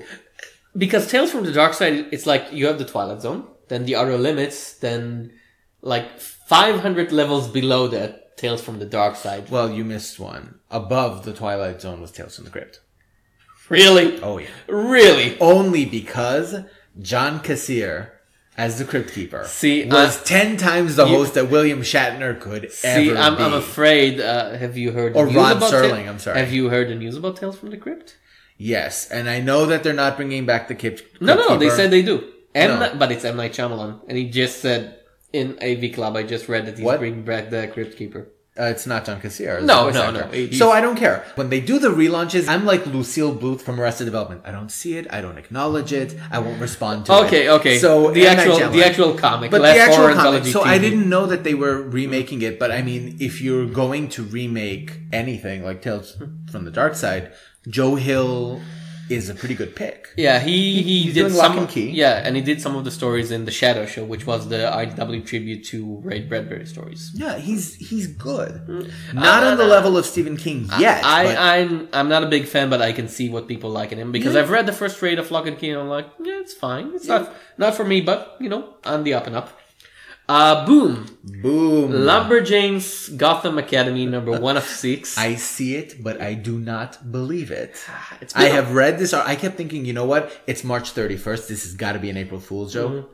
But it's happening. a six issue crossover between the two very successful, well, uh, critically wise young adult series, one from DC and one from uh, Boom. Now, the odd thing is the creative team because the writer is uh, Chynna Clugston Flores.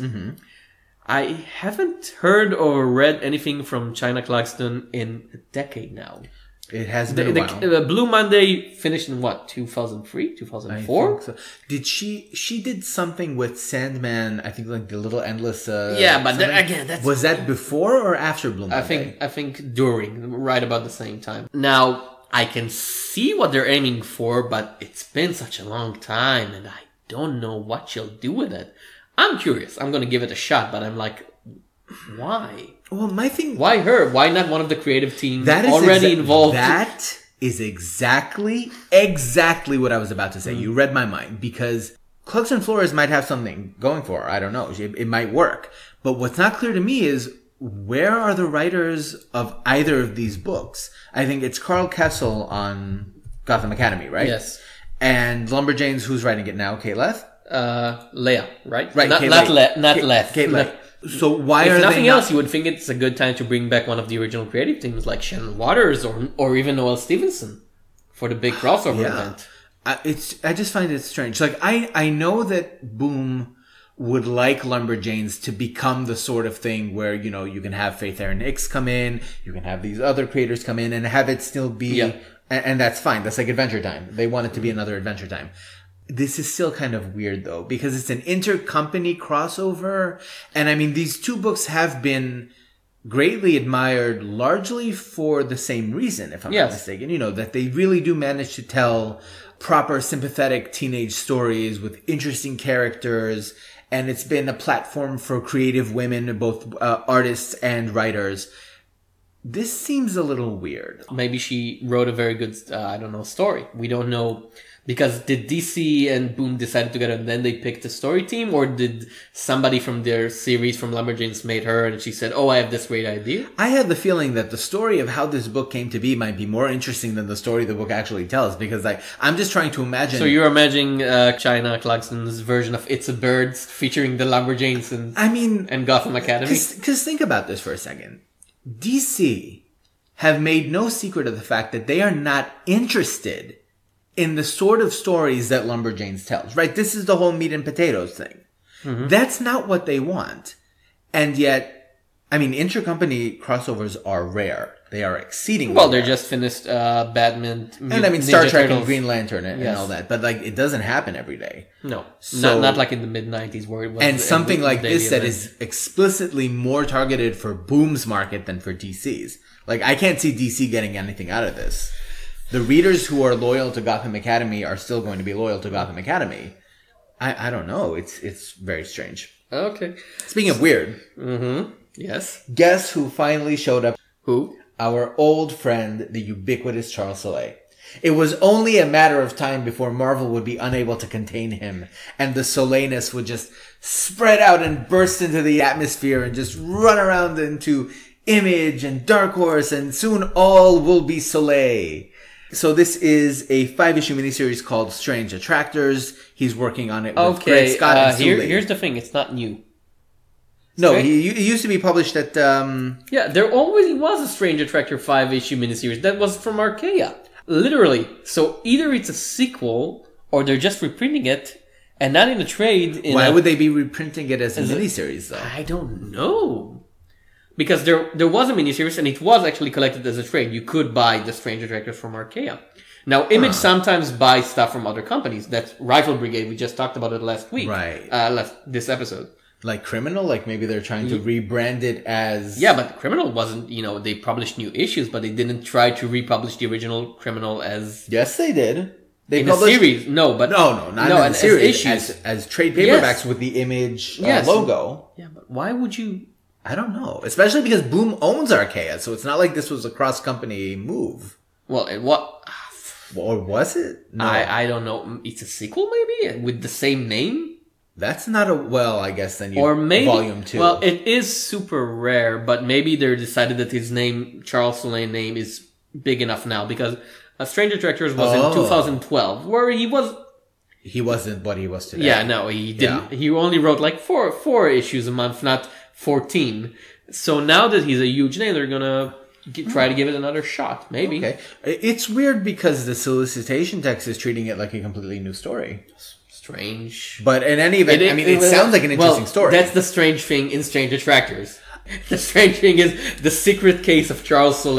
It's a story about people who are weaponizing math to create deliberate Who's- butterfly who's the artist, by the way? The artist is Greg Scott. So yeah, it's the original series artist. along So with Sue Lee. So yes, it's the exact same thing. I don't know why. That's that that's weird. Well, listen, if it is the same thing, then I'm just going to go home and see if I can find it at, like uh, uh, instead of waiting for June. Yes. because I am interested. This does sound intriguing. Um, one other thing from Boom, hmm The Joiners, another re-release. Yeah. I'm starting to get a little concerned here. There's a four-issue miniseries by R.J. Ryan and David Marquez. I had never heard anything about this, which is apparently was the same thing with the Stranger Attractors. Uh, a technology mogul's family life is falling apart, and he has to get it back together again, make amends to his wife. It sounds like a slice of life thing with an, a technological angle, which could be intriguing, but I don't know R.J. Ryan from a hole in the ground. Who do you know him? I have no idea who he is. No. Uh, so you know, it might be worth a glance. There were. Do you have anything from Oni? Um, no, not nothing that Okay. I cared about. Well, there, there were two things that I thought should be brought up. First of all, uh, Merry Men Number One. This is by another name from the distant past, Robert Rodi. Art by Jackie Lewis. Now that that's a blast from the past, isn't it?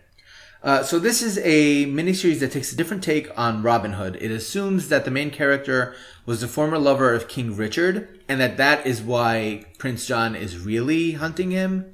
I'm pretty sure that Mel Brooks made that joke first, but I have the feeling that when Rodi- things were rotten, right? The, Uh, the old TV show. no, I was going to say Men in Tights, Oh, but I mean, it could uh, it could be interesting. Rodi was always sort of an ill fit at Marvel. Hmm. And I don't think that he's done anything high profile since oof, Loki or Elektra or whatever. That you know, it might be good. I should mention that uh, Rebellion is publishing a Judge Dredd storyline that I've been waiting for in collected edition for quite a while. And we will get to that. Oh. But beforehand, one last thing from Oni. no, They're publishing uh, the first six issues of Fresh Romance as a trade. Oni. Well, Oh, yeah, that makes sense, I guess. Does it? I would have expected Image, but maybe Uh, No, no, I think in style it's closer to like classic Oni. Uh, 224 pages, $25. Again, not not not for us, but uh, Well, as with Amazing Forest, as with, you know, every other anthology that we've ever covered on this hits and misses. Some hits, some misses. The thing is, oh, it pains me to say this, but the thing is, Rosy Press, like the people who put out Fresh Romance, offer digital trades of specific storylines. So if you wanted the Ruby Equation or uh, Marguerite Sauvage had a really nice two-parter in the last two issues. Oh, think. well, I stopped after issue three, so Okay. okay. No, issues at six and seven. I kept going. I figured just because it was really good, but they offer that as a one shot. So it's like, so why, why buy it as a trade with all of the stories? well, I don't know. they're Unless you want to for the- support yeah. Fresh Romance. Well, because Oni has been doing it recently, uh, publishing trade version of webcomics. They did uh, Lucky Penny recently, which was a very. Hmm. I've read Lucky Penny and was like, oh, that's a very mid two thousands Oni press, up to the level of oh, by the end there's a like a Scott Pilgrim twist. oh, cute. Yeah, All like right. realistic drama, realistic drama, fights. What? What? what? Oh, okay, I guess that's what it is now. Sounds cool. Uh, what does Rebellion have for you? Uh, they're doing the Titan trade paperback. That's the collection of the very highly appreciated uh, Judge Dredd as a prisoner from uh, Rob Williams. oh, I remember that one. It got great reviews. that was nineteen. no, no, no, no. It was like two years ago, one year ago, even. So I'm confusing that with something else. Yeah, Okay.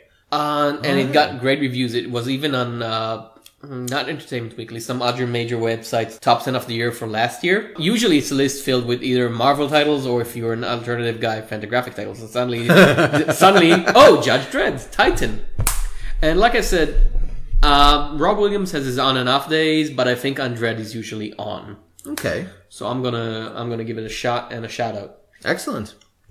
Shall we move on to reviews? Yes, actual comic reviews. Uh, Circuit Breaker. We'll start with Circuit. Let's Breaker. start with Circuit Breaker. Circuit Breaker from Image Comics because we have to do an image number one. Like It's- we it's- keep saying, if they put them out, we'll read them. It's the law. uh, written by Kevin McCarthy and drawn by Kyle Baker, and that's a strange, strange comic. Isn't it? Yeah. I mean, look. Okay. Let's Uh, be honest and say, as just as a preface, if Kyle Baker is involved, it's going to be weird.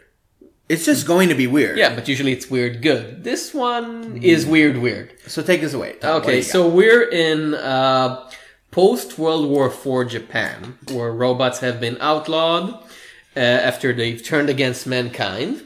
of course, Yes, and they're waging a campaign of terror across the last city on Earth. And so the creator of the robots uh, is built one last soldier, who uh, who is disguised as his teenage granddaughter Sharon. Chiran, I think. Chiron, yeah. And he tasks her with uh, dismantling and destroying the other robots that are trying to hurt humans, and so she's the circuit breaker. But as she begins to question her program, will she become the last hope for humanity or the final nail in the coffin? Okay, that's what I like to call an interesting failure of a book. Now, first thing I notice here is not the writing because I don't know Kevin McCarthy from a hole in the ground. He did a webcomic called Fantasy Fighter, mm-hmm. and some, you know, when you look at it, he doesn't have a Wikipedia page. So when you look at like his Comic Vine page, you find like a sort of odds and sods. He did an IDW tie-in there and a Red Sonja story here. Okay, not something Okay. concentrated. Yeah, so I have no previous opinion. Baker, I considered him a brilliant artist hmm. and somebody who has both a very unique style, but he can mail it. He has this easily, easily malleable idea that he can fit to whatever the purpose. And, and in that not different from, say, uh, uh, Brendan McCarthy or, uh, or Bill Sienkiewicz, which are, they're artists that you can always recognize at a glance, but it's never a limitation. At the same time, I think his writing has deteriorated a little Well, bit because the timeline for me here is like, you know, one of my favorite graphic novels ever was Why I Hate Saturn. Yes. I love that book with a passion that I reserve I, re- for I really very loved his. King David and his Plastic Man run was also very fun. Yeah, th- there was a period in time where like he was putting out some really solid, really funny material. You are here. Oh, oh, the one about the The guy who's like uh, uh, he swallowed poison or something. he he's running across New York trying to find it. Yeah, you know, like interesting stuff. And then the last thing that he did, as far as I can remember, was Special Forces. That which was an odd one. not good. I I liked it, but only for the art. It was just very super wild, expressionistic action stuff. yeah, but the story was a complete mess. Okay, and here he's doing an art style which is a cross between Osamu Tezuka because obviously the Oh, character God. design is Oh, super.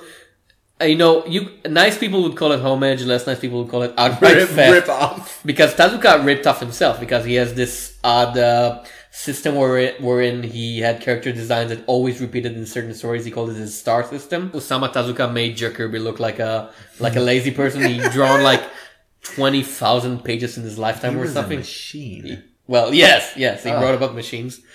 So he has on one side that, and on the other side, and it's odd for me to say that about someone like Kyle Baker, he has this late Miller version of intentionally sloppy cartooning where everything is always off model. See, I took that to like cheap knockoff of Jeff Smith. No. there's a character there with like this cartoonish, like Western cartoonish nose. Yes. and like the bald spot on the side Yeah. of his head. It's like he looked a little bit like Smiley Bone, except not as much personality, not as much Yeah. So clear it's just- design. So I assume he's aiming for some sort of self parody here, as well as the writing, but a parody of what? Exactly. Like, If are you parodying manga? Because if, if it is, you're like 10 years too late for this type of parody in the West. Yeah. And, and even in Japan itself, they did it millions of times. If it's a parody, if the story is meant as a parody of uh, Osamu it's not funny. No, because And- you, and- you even have like lines of dialogue where they talk about we live in like the mega city of Japan or whatever, as was foretold by the manga. So it's like, okay, you're poking fun at the whole convention, but then what's the point? Yeah, and the characters are barely existent. I don't care about Sharon. I don't remember her friend's name.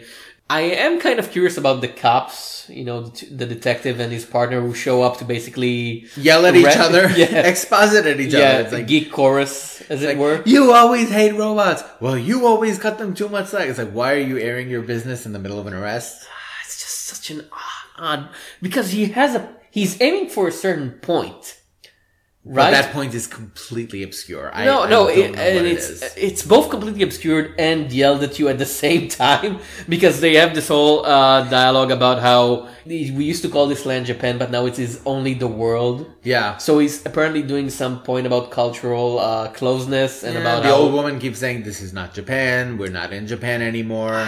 and it's the sort of we talked about discipline what two episodes ago. Yeah.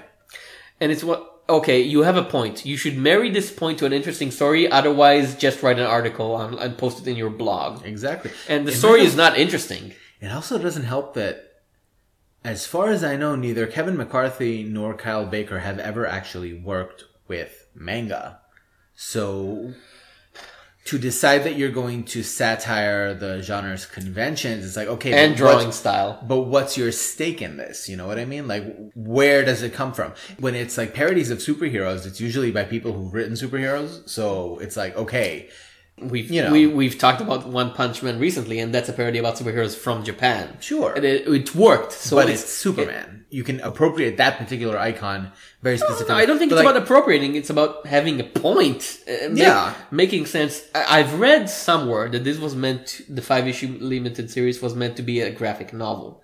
In which case, if it has been chopped up in production, you can kind of see the. no, You know, no. I, I'm not saying it's interesting. I'm not saying, but if maybe if you met, there is this issue of if you've meant to read one thing as a in a single gulp, and then somebody divides it into a five month run, it it loses its point, see, right? the, the, the problem with that argument, specifically for Circuit Breaker, right, is that assume that it was a graphic novel, right? And Yep. it landed in front of your door and you read the first 20 pages. I would not have kept going anyway. I you know, a fifth of the way through, you usually know by that point if you're gonna like this or not. And if you don't like it, you just stop reading.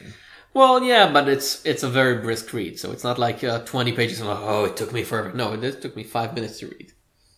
There's, So you know, there's not a lot I, I could give if somebody gave me this graphic novel and told me take half an hour to forty five minutes and finish it, I would read it and I would say, oh, good or bad. But you know, it's not. So it's not a graphic novel. It's a miniseries right now- and as a miniseries, as the first issue, Do you think it would have made it? Do you think it would have made a difference if Baker had stuck to either one style or the other, either Western cartoon or No, anime? no, because I, I think the because style. that clash does. Sort I of- think I think this clash is intentional. I just think you know you, you might have all the nice intentions in the world. It just doesn't work. Hmm. Speaking of good intentions that don't work, Okay, let's talk about Godzilla Oblivion number one. this is by Joshua Fialkov and Brian Churilla, IDW. Uh, now, IDW, as we've said before, have this habit of buying up old properties and reintroducing them, and often it works. Their Jem Run, we both love. Their Transformer stuff, I nuts liked. You, yeah, you, you're a bit. Pro- I acknowledge that it is doing interesting things, but there's a barrier there for me because I'm not familiar with the material, and that's fine. yeah, that's that's on G- me. That's uh, not on the Teenage Mutant Ninja Turtles, excellent. Okay. Their recent GI Joe stuff, not the greatest thing, but is interesting, and they have Yeah. this fresh point. Godzilla, they've tried again and again. They had the, and again, Yeah, they had Godzilla uh, Half Century War. They had Godzilla Rulers of the Earth. They recently wrapped up Godzilla in Hell. There was another one. Mm-hmm. And so far, from all their failed attempts, the only good idea they had was let's give it to James Stokoe. yeah, Because he and even then, he didn't last. Because he did the Half Century War, which was brilliant, ridiculously great, and he did the first issue of Godzilla in Hell. But James Stokoe is a very slow artist, right? Well, because his art is so intricate. Yes, yes. detailed. You know, Yeah, he, it's, it's can, he can, understandable. he can do about three issues a year at a push. But see, that's that's the point where you start asking yourself, wouldn't it be better to just say, okay, James, in the year 2016, please produce a Godzilla graphic novel that is 120, 200 pages, whatever. Take all the time you want. We release it as a book. I don't understand.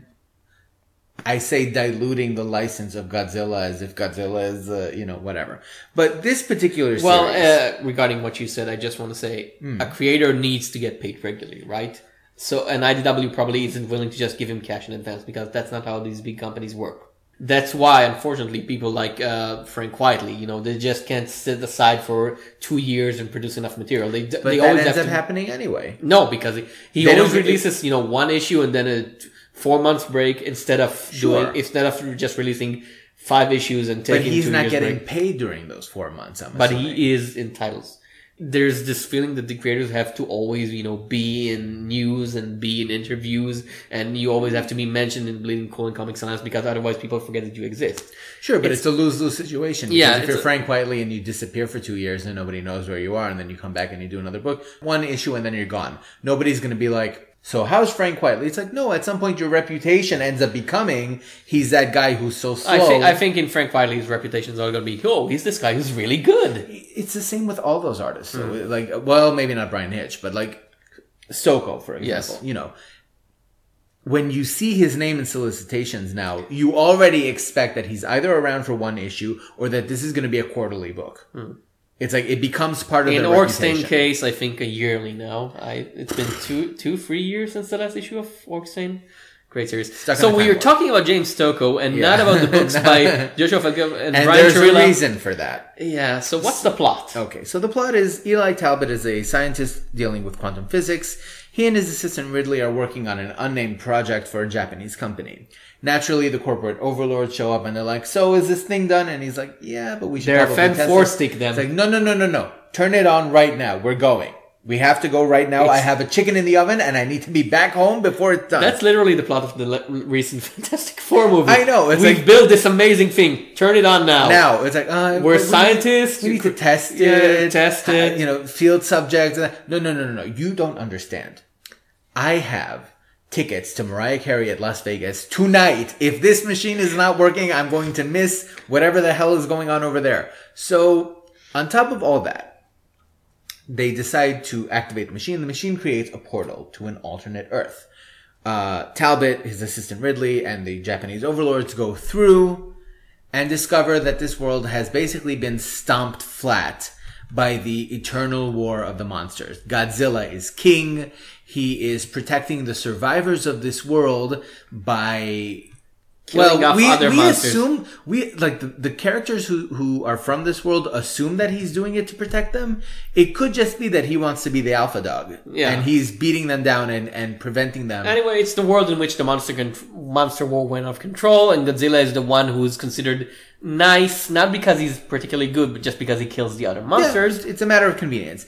Naturally, Talbot and their friends make a beeline for the portal. Unfortunately, King Ghidorah has the exact same idea and goes through the end. Um, so here's the thing, though. Well, We've discussed more than once the notion that in a Godzilla story, the human element is important, right? Because you have to have an anchor to the story that is Hmm. not Godzilla. Godzilla doesn't emote. It typically is not the center of the story in which it acts. The Half Century War was really good precisely for that reason. Yeah. You had Godzilla as this force of nature, this larger than life thing, and you can't connect to that as a reader, but you can connect to someone who is looking at him and seeing him in that light. Yeah, it's Jaws. It's the Jaws equation, right? Pretty if you much. Make, if you make the human characters interesting enough, the disaster happens around them. It's interesting, you know, for the visuals, but it's not just that. You care. Yeah. Here, The human element, I mean, listen, Joshua, we need to talk because you did this in the bunker too, and I think you need an intervention. Having your characters point out that something is a cliche does not make it less of a cliche when you then immediately do it. Talbot says to his Japanese overlord uh, corporate master, uh, you, so you just want to rush on and turn this thing on. You know that this is the plot to every bad science fiction movie, right? And she's like, yeah, but we're going to do it anyway. And then what happens? Exactly what he said would happen. The fact that you are aware of the trope does not protect you from being criticized when you then play the trope completely straight. And that's what he does. There's no innovation here at all. I mean, Godzilla could have just as easily just been something that popped out of the portal. Mankind has delved too deeply into forbidden technology, Yeah. and now they're being punished. Now, and Brian Churilla's art. It's not bad. There are some panels where the humans are way too smudged, where we just skipped on the details. The big problem is that I don't get the sense of scale here. Yeah. And if you're doing a Godzilla comics, I need to get the sense of these are tiny humans, and in front of them this huge giant thing, and here's just it's a big monster, but not, it could not be not only that, like the premise of the story Mm. is that these monsters are meant to be second fiddle to Godzilla. Yeah. But when you actually see Godzilla, I mean, sense of scale, he seems average. He doesn't seem any bigger. He seems like you know a ten story tall building monster, not a hundred story tall, you know, uh, uh, Manhattan stomping thing. Yeah. And he's just standing there in the bay being like, what's up? Yeah, that's the problem with Godzilla. You really need someone who can sell this sense of giant scale. So even even if the writing was better, you would still be with this. Not bad, but not appropriate. Yeah. Like, if you look at that page with uh, Godzilla, right, Mm-hmm. standing in front of the bay, his head is more or less perpendicular to something on a rooftop, right? Yes. So you're saying he's the size of a skyscraper. But the whole point of Godzilla, he's supposed to be bigger than that, right? And- like, if and- he is the king of this monster world, And they're trying, I think, a bit too hard to uh, adapt the man in the suit vision, which you know that's what Godzilla fans like. You know, the classic Japanese man in the suit. He, but you're you're drawing a comic. Why does he have to actually look like a man in a suit? With like the tiny stumpy arms. No, it's not just the stumpy arms. You can actually see here the neck, you know, the separation where the act would would dress it, which is either brilliant because if if you're a Godzilla fan, I guess that's what you like. But Yeah. if you're just a guy who wants to read a good comic about a giant monster, it feels a bit cheap, and you don't Like have budget conceit- problems in comics. the conceit with Godzilla is that it, you have to be able to imagine past the effects and like pretend that he really Mm. is like when Godzilla appears in a comic, he is supposed to be what you imagined he Yes. is, There- not the guy in the There's no suit. budgetary limitations here. Yeah. Yet it feels like there is. You, you know what it, this reminded me of? You mm-hmm. remember there was an episode of the Powerpuff Girls where a giant monster rises up out of the sea, and the girls fight it the entire episode, and like it's this They don't even make a dent. they, the, the huge yellow dinosaur thing, and then Bubbles goes up to it and she's like, "Could you please not step on our town? We really like it." And he doesn't say a word, turns around and leaves. And but like the sense of scale there, where the girls are like these tiny dots in front of this thing that is like buildings only reach its knee.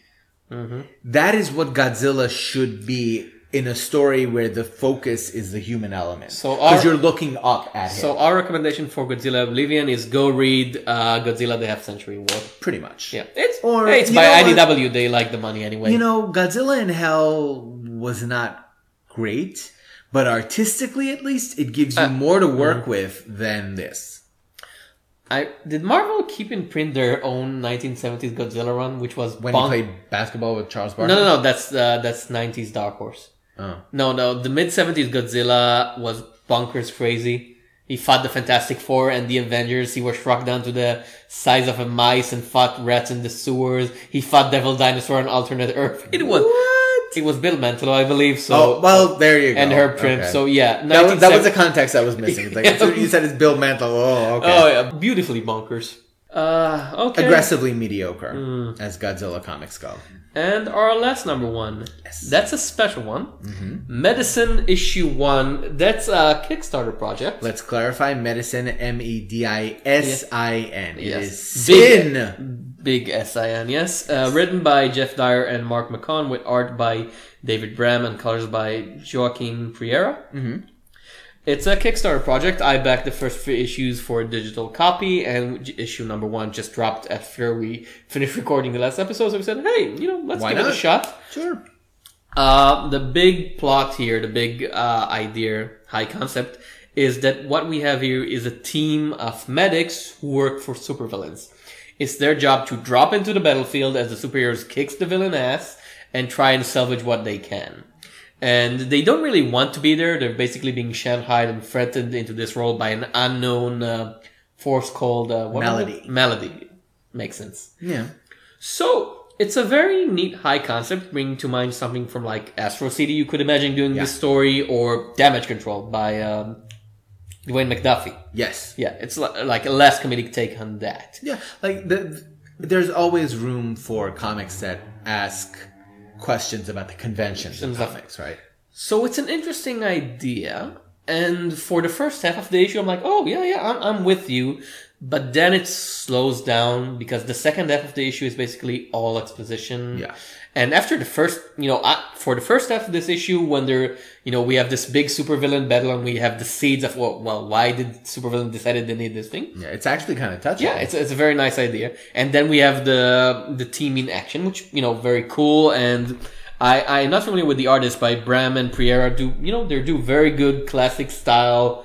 I could imagine it, could imagine like a mid 80s Marvel book. Yeah. Hiring these guys and they'd be right on top. But then, you know, we, we reach the middle of it and then we have this exposition, exposition, Yeah, and the character stuff. comes in and it's like, so let's talk about how this was created. My brother, his father, The weird thing is that I don't like I'm following this and I don't understand why they're lapsing into exposition because the whole premise is that these people have been working as a team for a while. Like they were all mm-hmm. kidnapped by these villains in order to serve as medical assistants because they can't go to hospitals and they can't do all these things.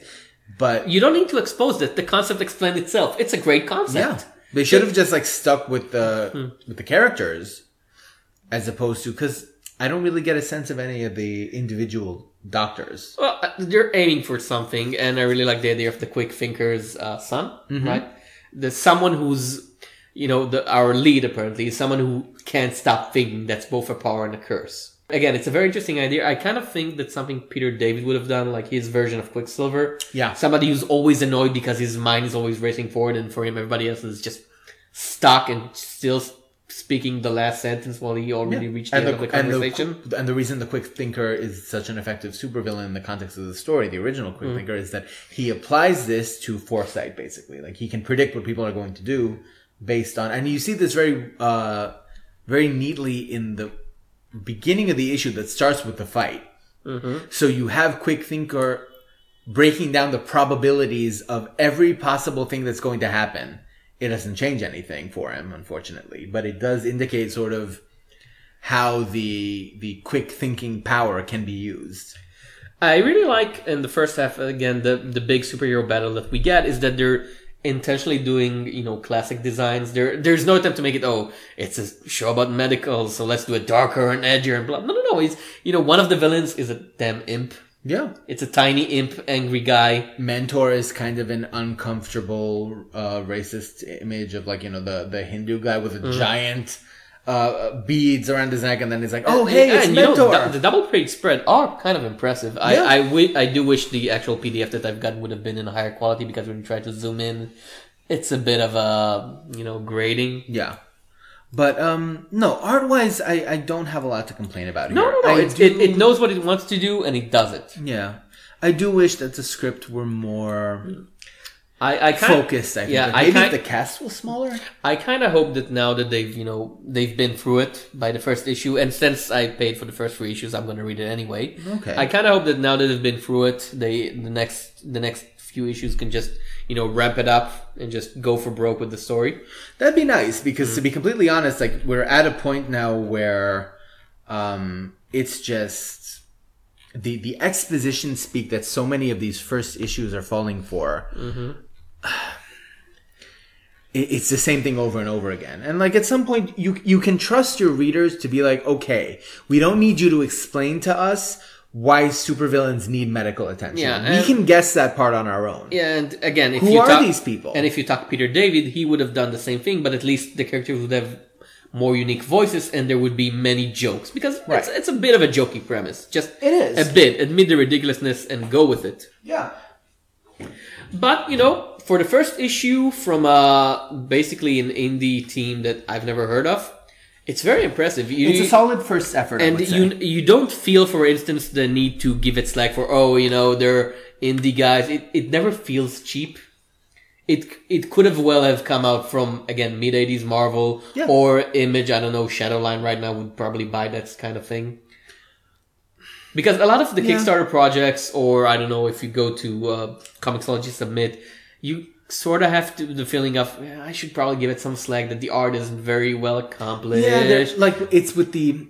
I think it's become sort of the situation where, because we recognize that Image is indie only in that it's creator owned, but like the names. Yeah, and always the big names. And Boom doesn't take as much chances now anymore because they cut down their their line by like fifteen percent. and they have a very Boom usually have this very particular style. This this Yeah. kind of book. So when probably wouldn't come out Kickstarted in books shows up, it's like you know, you want to be generous towards. Yeah, it. but here's the thing: I don't feel the need to be super generous. I don't, art wise. That's always the thing that gets me. You always feel like a bit. Oh, you you just paid. Somebody had a good story idea, and they either paid for the cheapest artist they could find, or the artist still hasn't found a voice.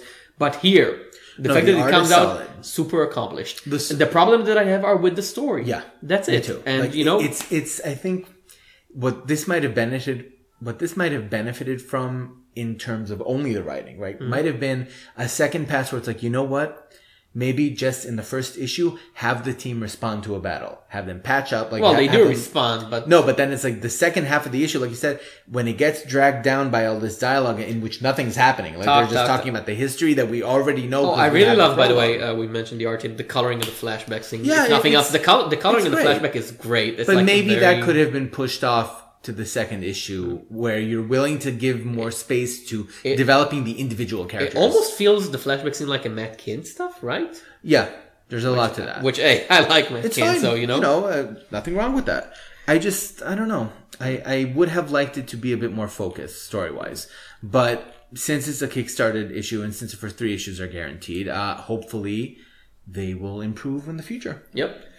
Uh, now, this is usually a point where we do our trade reviews, our patented trade reviews, Yes. because we're the only one allowed to do them. The That's main patented. course, as it were. But However, uh, Sean has something special yes, for us, right? we have a very special treat for our listeners. Stay tuned. And now, the Riverdale Carnival presents the Archies. Take care of the kissing booth while we're singing, Sabrina. Okay, everybody, here we go with our new hit record, Sugar, Sugar!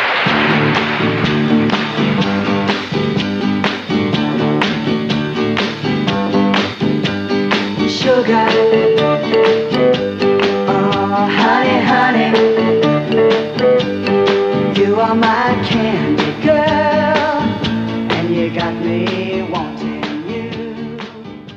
Hello, Hi, everybody. my name is Chip Zdarsky. oh, sorry, no. Uh, that could please, actually work. Please, oh, sorry, That's after you. better. I'm That's sorry I better. didn't do that. That is better. Hello, everybody, and welcome back to the Smorgasbord. I am still Sean Edry, and with me, I'm still Tom Shapiro, I guess. I'm still Haggai Palevsky. folks, we have one hell of a treat for you today. With us is one of the top writers and artists in the industry, Eisner-winning author of Kaptara, Howard the Duck, and Jughead, and co-creator of Sex Criminals, and the second dreamiest man out of Canada after Justin Trudeau, of course. Who I've met a couple of times. Our envy knows Oh, no sorry. limits. Sorry, Please welcome Chip Zdarsky. Welcome to the show. Hey, thanks for having me. Our Yay. very first interview. Is this your first interview? This is our first interview. well, there aren't a lot of inter- Who comes interviewees I'm, here an, yet. I'm an easy interviewee, so Oh, it's a good great. start. That's good because we're easy interviewers. With that in mind, Uh, let's get right into it. you All start? So, we've been raving about the Archie reboots Oh, yeah. Cool. on this podcast for weeks. Yeah. Uh, one of the things that's come up in our discussions is that at a certain point, for all that Archie was still being read in the late 80s, early 90s, uh, their stories were seen as very repetitive. You wouldn't really go to them for depth. It was sort of like Garfield in that sense. Where, like Yeah, yeah. newspaper strip level stuff. And then out of the blue, we have this reboot, which started with Mark Waid and Fiona Staples, and now you and Erica Henderson working on Jughead. So my first question is, how did this project come about? Was this something that you pitched to Archie Comics? Did they come to you? Well, it was weird. Like, I grew up reading Archie comics. It's a very kind of North American thing. I don't know how much of it made it here. Oh, I was in North America, So so you're in North America too, so yeah. So you understand, like a long road trip, you'd read your Archies and your double digests.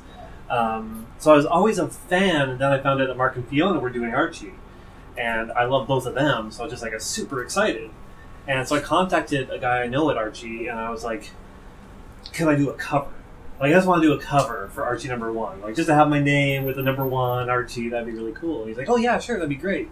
Um, but hey, maybe something with Jughead. I'm like, oh, oh, okay, sure. And then he put me in touch with the Archie president of the company, which is a weird thing to be on the phone with the president of Archie Comics. because you think like, oh, it's like the Oval Office, like in Washington, like, but with like Archie The memorabilia mayor of everywhere. Riverdale. Yeah, it's like it's so strange. So I, I had this phone call with him where we just kind of like geeked out over Archie because uh, he's not intimidating at all. Because he was a guy who was like he went to school for cartooning. He got like a job as a junior graphic designer at Archie and just kind of worked his way up. So he's just like a fan who just kind of became president of Archie. And so we talked a lot about Jughead, and um uh, at, at the end of the phone call, I was like really jazzed. I was like, "Oh, okay, he wants me to pitch." Like they had a bunch of writers in mind, and then my name came up. Like, "Oh yeah, the guy that did that Applebee's thing. Like that's something that Jughead would do." And so I wrote up my pitch, my first time writing up a prof- like a professional pitch, and sent it in, and I never heard back. And so he would send me an email uh, every once in a while, just kind of ask me questions about things like, "Hey, we're thinking about this artist for like coming for Archie. What do you think of them?" I'm like, "Oh yeah, okay." Or, "Oh yeah, what do you think about this kind of artist for a Jughead?" I'm like, "Yeah, they, they'd be good." What about the writer? Like, and so I would, I would go to sleep at night with my girlfriend, and before we would make love, I would tell her all my problems. and I was just like, I, I, I don't know if I've got the job or not. Like I have all these phone calls with him where he doesn't like let me know. It's kind of like you asked a girl out to prom, and she you see her in the hallway, and she's like, "Oh hey, how's it going? Yeah, how about that math class? Yeah, that was tough," and then keep walking. Like there's no answer. It was driving me nuts. And so my girlfriend was like, "Like just ask him. Like don't be such a goddamn chicken shit. Just ask him. Now make love to me." And so I did. And then I asked him. Not at the same time, I hope. Yeah, yeah, I'm a multitasker. I write, I draw, I phone people, I make love to people. Fantastic. And so I, I sent him an email. I said, "Hey, so my Jughead pitch. Um, what do you think about it?" And he wrote back and he said, "I think no matter what happens, Jughead is going to be an amazing book." What the fuck is that? Like that's not. A, I was like, "Oh, I clearly didn't get the job." That's like fortune cookie. And then later on, they were doing that Archie Kickstarter. Uh, it was before it happened, and he called me and he was like, "Hey, I want to ask you some questions. Like, what do you think of this idea of a Kickstarter and blah blah blah?" I was like, "Oh, I don't know. That doesn't sound like it's going to work." And um, and we started talking about the Kickstarter. Was like, "Why am I talking to him about all these things? I don't even work for the company." And then he said, "Oh, I was talking to Mark Waid the other day, and I told him you were writing Jughead. and He's really excited." I'm like, "Oh, I I didn't know I was writing Jughead." He's like, "Oh yeah, you got the job. Congratulations!" I'm like, "Jesus Christ!" That was a bit of a long answer, but like, that's the kind of process it took to end up on that. And it was really weird, like to sit down and write a script where you're like, and then Archie says this, and then Jughead says that. It's so surreal. It's growing up with those books. It's really weird to have the words coming out of their mouths be mine. I have It's to too say much power. that um, It's too much power. you have been using it responsibly, though. One of the Right. things I find really interesting about your Jughead run so far is that this version of the character, the, the rebooted version, as it Yeah. were, is someone who very much lives in his own head. He has all of these elaborate fantasy sequences, all these genre pieces that, on the one hand, really show how isolated he is from other people, but at the same time, he's Jughead, Yeah. right? He has his friends, and, and it's always going to be that way.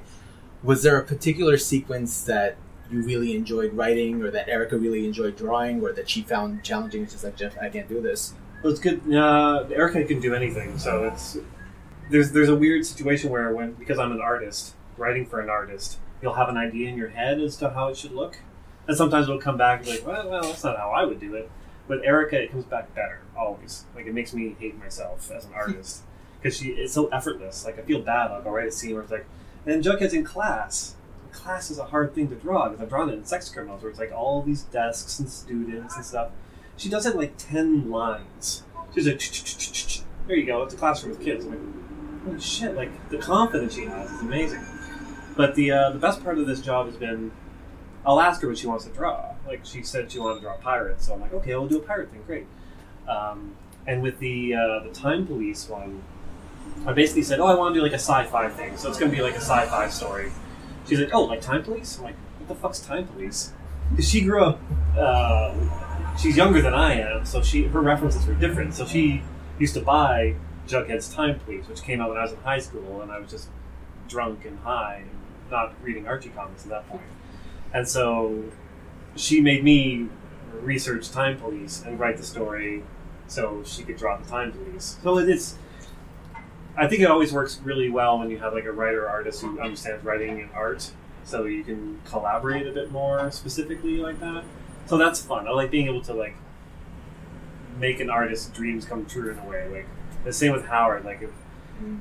I'll always ask Joe, you know, what do you want to draw? Like what's what kind of characters, situations do you want to draw? Like we've got stuff coming up in Howard that stems from our initial emails where he's like, oh, I want to draw this person. Like yeah, all right, yeah, let's do this. And Howard's really a character who can allow that Yeah, yeah, to very. pretty Uh, much anything. he's a malleable mallard. That should be the new tagline. That should be- malleable Well, be, uh, from the PG to uh, NC-17, I guess. Because what interested me about sex criminals and many other, I'd say, of its other image comics is that for a long, long time since I'd say the 80s, which is my, my time reference for comic books, Yeah. comics and sex just didn't get along. It was either non-existent or incredibly puerile or the worst of the lot I think over intellectualized because as much as I like Alan Moore for example Yeah. a lot of his attempts to say well we want to discuss sex in comic book because sex is things that people do so he would spend lots and lots of time monologuing and writing about it and Yeah. sort of just justifying pornography as it were You have to and- get out of here. Your vagina is haunted. It's not it it's not. Alan Moore Yeah. No, but you know, Now, Ellen, Ellen Moore's Terror Witch of the Black Holes would be great, but unfortunately, it does not yet exist. But what we have, what made me so like Sex Criminals, or for Yeah. example, Saga, or Brandon Graham, I think, is one of the originators of that style, Yeah. is that people are just fucking because that's what people do, right? Because sex is part of life. Or make love. I'm not. Oh, yeah. I'm not a fucking machine. I'm a love making machine. Yeah, I get it. Okay. Yeah, yeah. Like Matt's kind of pitch to me when we started talking about it was he loves sex comedies, like going to the movies and seeing like Forty Year Old Virgin or Bridesmaids, things like that, which are funny movies that have a, uh, high sexual content, but they're not pornography. It's just like people having sex, and just having fun. But that doesn't happen in comics. Like there's no there's no Forty Year Old Virgin of comic books. Well, I mean, okay, okay. I see what you did there. I there. phrased that very wrong. But you, you know what I mean. Like it's it, it's like you're saying. It's either over intellectualized or actual pornography, and there's not a lot of kind of process. there wasn't a lot of mid-run until, I think, the last five years or so. Yeah, yeah, yeah. Like we, we pitch it as like a sex comedy relationship story first, Mm. and there's like elements of comic booky kind of sci-fi Yeah. stuff later. and it's great because the characters go through a lot of moods and situations, and it's never. It always feels real, even when you're dealing with people with time-stopping powers. It's honest. Yes. Yeah, Which means that they are embarrassed sometimes, and they're happy other times. They're super depressed, and it's just amazing seeing something so relatable to a subject that simply either didn't exist or was so misunderstood over the last damn since the medium started, pretty much. yeah. We, we try to we try to handle it both on the writing and the art side. Like Matt talked to a lot of people. Like he actually does like a lot of research. Talks to people uh, who deal with sexuality, uh, clinical psychologists, and uh, and he listens to women. Like he says, like you know, he goes to a place where he gets his haircut. He just overhears like women talking about sex, and it's just like, okay, that's how they're thinking. All right. He talks to his wife. He talks to like all these women in his life. And for me, it's on the art side. It's I cast my friends in the roles. Like the two main characters are based on friends of mine. They come to my house and we get drunk. I take photos of them, pretending to make make love. It's not as awkward as it sounds, and um, so it never becomes pornography for me because they're friends of mine. Like I'll never take the Susie character and make her a thing that you would masturbate to because I don't necessarily want my friends in that situation where she has to be like, oh yeah, these guys masturbate to me, but it's a living. Like, so the so the any kind of anytime there's sex or nudity in there, it's never to turn on the reader. It's always just about story or jokes, which is kind of like me when I make love. It's, it's either for story or jokes. I It's mean- never to turn you on. Even Jasmine St. Cocaine's character is someone who is not sexualized in, say, the early image design Oh, no. with like Yeah. you know, two band-aids and a potato chip. Yeah, That's not the point of Yeah. of her character, and I think that's brilliant. she's based off an old porn actress too. Uh, I'm not going to say her name because I don't want anyone to try to hunt her down. I tried to hunt her down because I wanted to find out what she looked like now because she left porn, and I wanted to base the older Jasmine St. Cocaine on her. And I had to talk to a lot of friends. I'm like, because I, I could hire a detective or someone to find out her real name, and so I could contact her. But like, maybe she's moved on from that, and she doesn't want to be reminded of it. So I kind of had to come up with what I thought she would look like older. Oh yeah, yeah. She's she's a fun character to draw. I like middle-aged ladies. Like that's my thing. More power to you. Yeah. Speaking of sex criminals, I have to channel James Lifton for this one. Uh, hmm. Go on. If you were a character Ah. in your book, Ah. what orgasm power would you have? Mm. Mm. Well, I often say that I have the ability to stop time because I fall asleep almost immediately after I orgasm, which is kind of my own way of stopping time. You know, it's such a deadline business that I would love just to have that power, just so I could like do some work. Because then it would incentivize me to have sex more and masturbate more. And be productive at the same time. Yeah, because I always have that thing when you sit, especially if you're freelance, you work from home. You're just like, you know what? I'll just masturbate, and then after that, I'll get back to work. But then you masturbate, and then you're like, you're just surfing YouTube for like nonsense. Killer afterwards. endorphins. Yeah, yeah, yeah.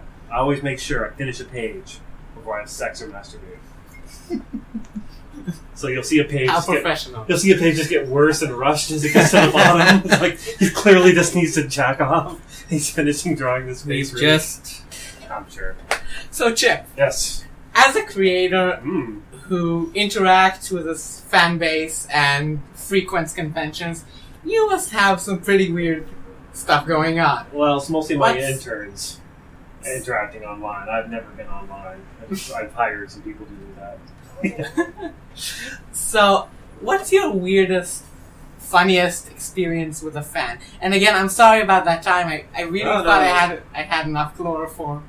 Is that why you uh, wanted Baba Yaga's cursed mirror? We don't talk about that, Sean. Please. It was a Uh, bad time for me. Yeah, that was still the best time for you, right? It's the best time. Yeah. Uh, you know what? You get weirder fans with Marvel stuff than you do with sex criminals. And Kaptara? And Kaptara, yeah. Like, That's, uh, because uh, people who read Marvel books have a history with the characters, and some people buy it without enjoying it. Like, you- you know, like The Marvel work- Zombie. Yeah, if you work in a comic shop, you know there's some people are just like, okay, Spider Man's in this issue. All right, okay. I hate Dan Slott, but I am going to buy this, and I'm going to buy it for ten years, even though he's never going to stop writing this. Like, yeah, and then that's the thing. You have your own idea of the character, but you still have to buy. He'll so- be writing from beyond. Oh, he will absolutely. He'll have like a claw coming out of the grave, writing Peter Parker. Um, so yeah, though. That got dark all of a sudden. I'm not saying Dan Slott's going to die anytime soon. but if he does, A we know who to blame. A whole bunch of people. Dan, Dan Slott disappears and suddenly Chip Zdarsky writes Spider-Man. You know what? A lot of Inconsolable Spider. a lot of Spider-Man. people ask me if I want to write Spider-Man because I like putting him into Howard and I like Yeah. I like the character obviously and he's a jokey character. But uh, Except when he collapses and cries about Uncle Ben. For that. no yeah, reason makes me laugh so much. It's the only thing I write myself that makes me laugh is sad Spider-Man. but it's a job I would never do. I would never write Spider-Man because like the fan base is just so. Everyone has their own idea of the character. Everyone's either like, oh, he should be a teenager. Oh, he should be like in college. Oh, he should be university. He should be married. He should be a senior citizen. You know, he should be dead. Like everyone has their own idea based on like when they grew up, what the character should be like, and you'll never find a writer that can fit all those characteristics. Dan is probably the biggest Spider-Man fan in the world, and probably writes the character as true as you're going to get that character. And even he has to deal with like guys online every day telling him how terrible he is. And we see the two of them. results a lot. Yeah, it's like oh, it's such a it's a thankless job, except for the fact that you get to write Spider-Man. Yeah. Um, yeah, man. Although there's a happy medium in a book that I think is more flexible with Howard the Duck, where you don't have as many people saying Steve Gerber would never. No, you've got yeah. You, there's always a few. Like I, I've received a few kind of emails about like my lack of Bev, his old sidekick Beverly, Oh, bad. in the book, um, which we address. I just sent the script off for her issue, um, but yeah, it's it's a lot lower stakes with Howard. And it's funny. I had a conversation with a Marvel editor a couple of weeks ago. Um, they wanted me to pitch on another book, and I was talking to them about it. And uh, the editor said at one point, he's like, "You know what? If you do this book." it's gonna be good for you because you know this character is like a higher kind of level than Howard. Like you know, it'll be it'll help your career. It'll be like It's a more eye- trap. more eyeballs on it. As soon as he said that, I was like, oh, I don't want that. That's the last thing I want. Like Howard's great because no one pays attention. You know, issue one because I'd never written a book for a company before. Issue one was tricky because that has to be shown to the higher up editors and all the way to Axel. Which issue one? The first issue Okay. that I did. Second one, they had too many issue ones coming out. No one looked at it. Um, but yeah, the first one, like, there were meetings and phone calls. Like, we got to get this number one right. Like, this is a launch. Um, but after that, no, nobody said anything really. Like, I could get away with whatever, throw characters in, no problem. Yeah, yeah, it's been so fun because it's so freeing. I think Matt actually gets a little jealous because you know he had his time at Marvel and he's out of Marvel and he's done, but uh, I don't think he was ever afforded that kind of freedom. Maybe in the early days, Punisher War Journal, like he was able to like throw in all these fun little characters and stuff.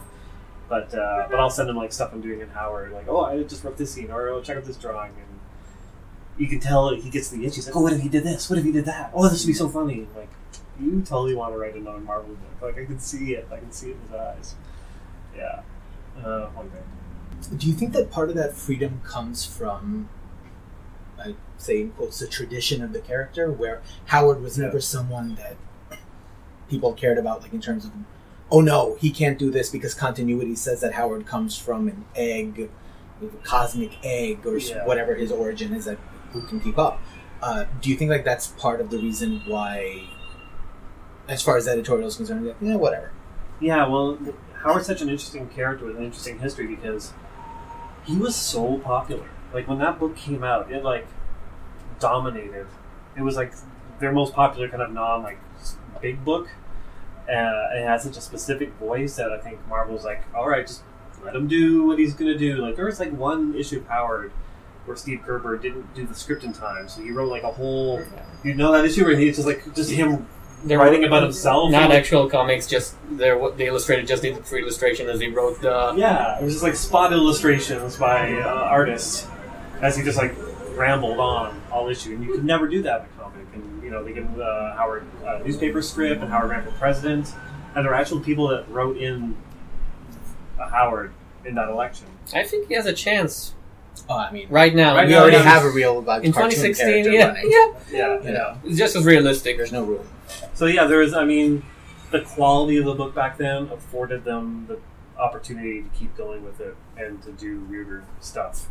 And I think a lot of that kind of carried over now. Um, they're just like, okay, clearly this is a book that revolves around having some freedom. I probably had less freedom than Steve Gerber did back in the day, but I also have less complications with the character because I didn't create him and The mouse is watching you.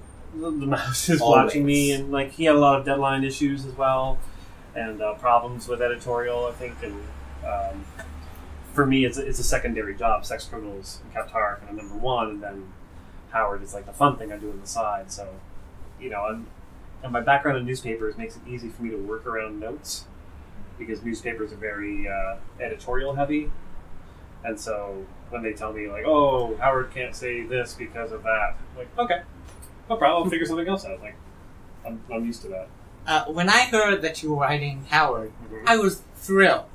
So my question is, what other Marvel title would you like to put your hands on? What would be My hands on it. what would be your dream pitch?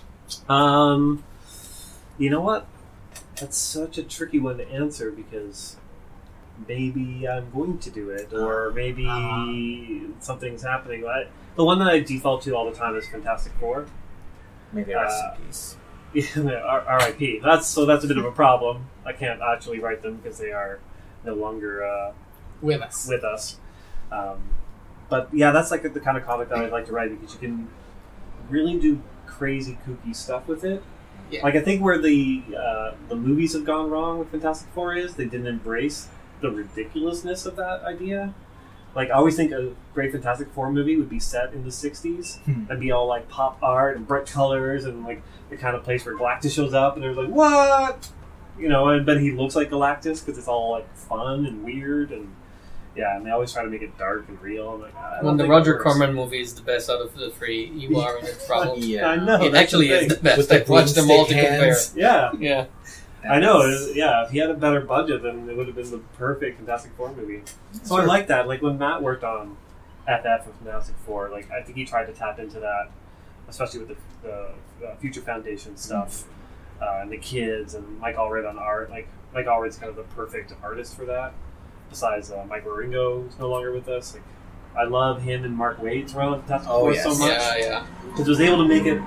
Mark Waid's so good at making things high stakes yet still fun. Like it's it's a real challenging thing to do. He did that with Flash when he wrote it, Fantastic Four. Like those are like some of my favorite runs of anything. I hear you. Yeah, Uh, There's, uh, it's the same thing with Sex Criminals in which it's mature, but it's not dour. yeah, because again, for a long time in comic book, the sense was well, all comics were fun but for children, so therefore, in order to be not like them, we had to be for adults and very, very dark. Yeah. It's when and your dour. colorist reaches for like the Yeah. brown. Yeah. The Yeah. Vertigo And the dark blue. Oh yeah, the greens and browns. Yeah. Yeah, yeah. So yeah, it's nice that we we're allowed to have fun and still discuss you know, serious, high-minded Yeah. things yeah, in a fun exactly. fashion. I mean, when there's the issue of sex criminals where John can't perform because he's on antidepressants, Yeah. Mm. I had never seen a fictional version of that. Like that, Yeah. that's something that happens to a character in a story where they're the co-protagonist, Yeah. And that's like that's a real thing. That's something that happens. we thought we were done with that issue. Like uh, it was the kind of thing like we didn't think anyone was going to buy Sex Criminals to start with. Like we kind of thought, and we had conversations at the beginning after like Matt did the first script and we talked through story stuff. Uh, Matt was like, "You know, this is only to last three issues, right? It won't be canceled." Like, yeah, no, I know. Like, I've got a job. Like, I'll do this on the side and we'll figure it out. And then so it took off, and like at the after the first five issues, uh, you know, we set like this kind of fun tone, bank robbing and stuff, and sex. And then it took Matt a long time to write issue six, and when he finally gave it to me, I read it. I was like, "This is great," and we're done. Like, no one's gonna want this after five issues of build up of like sex and fun and robbing banks, and then we have a whole issue about depression. Like, yeah, yeah. The fact that like people bought it, read it, and enjoyed it, and sent us like mail and like kind of encouraged us to continue, like it still blows my mind.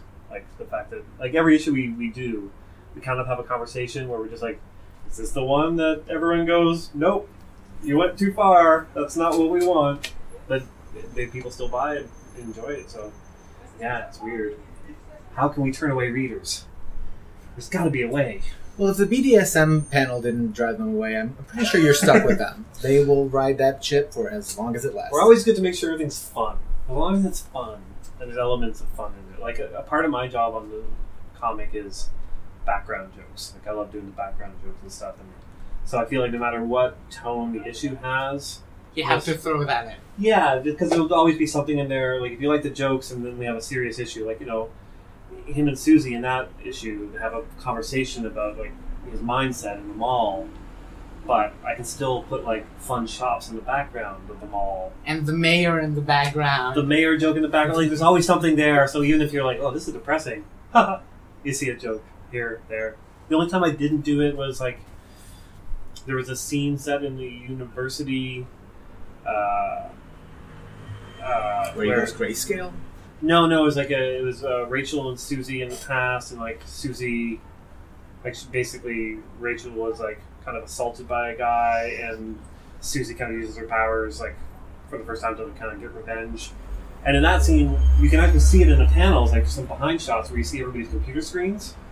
And I, I was like, okay, there's a spot to put jokes. I'm like, oh, not in this scene. Not that one. Like you gotta like yeah, like I'm still uh, there's still enough of uh, sensibility in me to know when to put the jokes in, when not to.